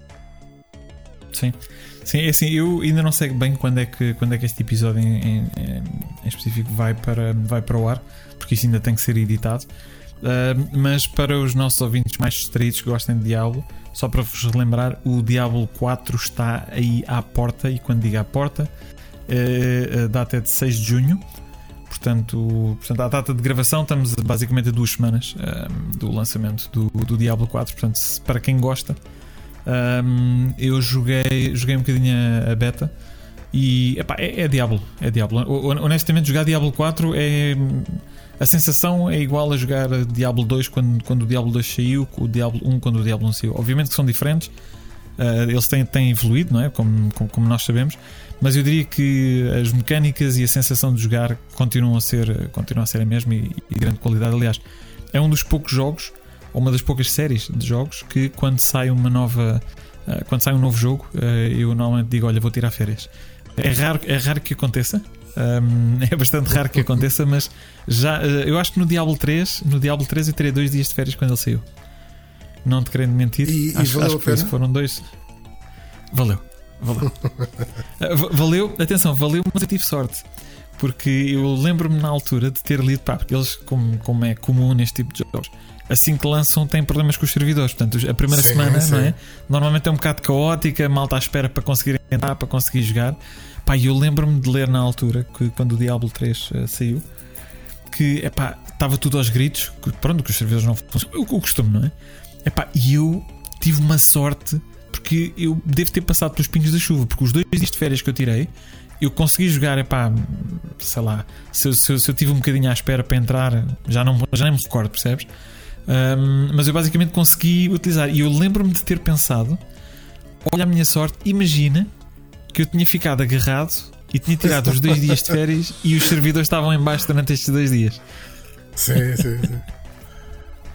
Portanto, pronto, olha, esta, esta é assim, eh, este é o, o som de nostalgia que, que eu quis trazer aqui para, para partilhar com, convosco. Hum, agora temos aqui um momento especial, não sei se é especial ou se é especial mau, mas temos aqui um momento especial. Hum, normalmente aquilo que acontece, ou que aconteceria aqui no podcast do Pixel Hunters, chegada a esta altura, era nós eh, darmos um pulinho ao nosso Gaming Club. Um, o, o nosso Gaming Club que eu vou hoje um, anunciar aqui que vamos encerrar o, o Gaming Club, portanto não, não vamos continuar a fazê-lo nos podcasts de- futuros. Uh, é, é basicamente por uma questão de optimização do podcast. Um, portanto, o, foi, é uma secção que normalmente não tem a atração que nós, uh, ou que eu planeei na altura, portanto, eu estava à espera que houvesse mais participação do público, as pessoas ligassem a contar também as suas próprias um, as suas próprias aventuras e experiências com os jogos e, com o jogo selecionado para cada um dos, eh, para cada um dos meses e cada um dos episódios. Um, isso não aconteceu da forma uh, como, eu, como eu tinha normalmente imaginado e acabou por ser um- uma secção que se transformava apenas numa partilha de entre os convidados: olha, ok, vocês jogaram isto, não jogaram isto. Um, e que um, de certa forma eu creio que prejudicava um bocadinho aqui uh, o, ritmo, o ritmo do podcast. Portanto, por esse motivo, vamos encerrar hoje aqui o, o Gaming Club. Um, vou fazê-lo celebrando os 15, não é? Portanto, dizendo que foram 15, 15 episódios do podcast onde nós tivemos o Gaming Club. Uh, não me arrependo de nenhum deles. Foram, foram experiências boas, uh, conversas muito interessantes com, com todos os convidados. Uh, mas por uma questão de optimização do podcast, uh, daqui para a frente não vamos ter o Gaming Club. Um, e vamos continuar, uh, aí está, vamos continuar com, um, com mudanças sempre que elas façam sentido, um, até porque uh, é a primeira vez, e eu estava a comentar aqui quando estávamos a ouvir uma das músicas com, com o Sérgio. Acho que é a primeira vez que vamos ter um episódio do Pixel Hunters que não vai ter 3 horas. Um, portanto, vamos, ver, vamos ver como, é que, como é que o público vai receber e os nossos ouvintes vão receber estas, estas alterações. Sérgio, estamos na reta final. Um, queres, eh, queres adiantar mais alguma coisa? Passar alguma mensagem? Esta é a altura. Olha, queria agradecer-te mais uma vez pelo, pelo convite para vir aqui ao Pixel Hunters. É sempre um, um prazer estarmos aqui um bocadinho à conversa.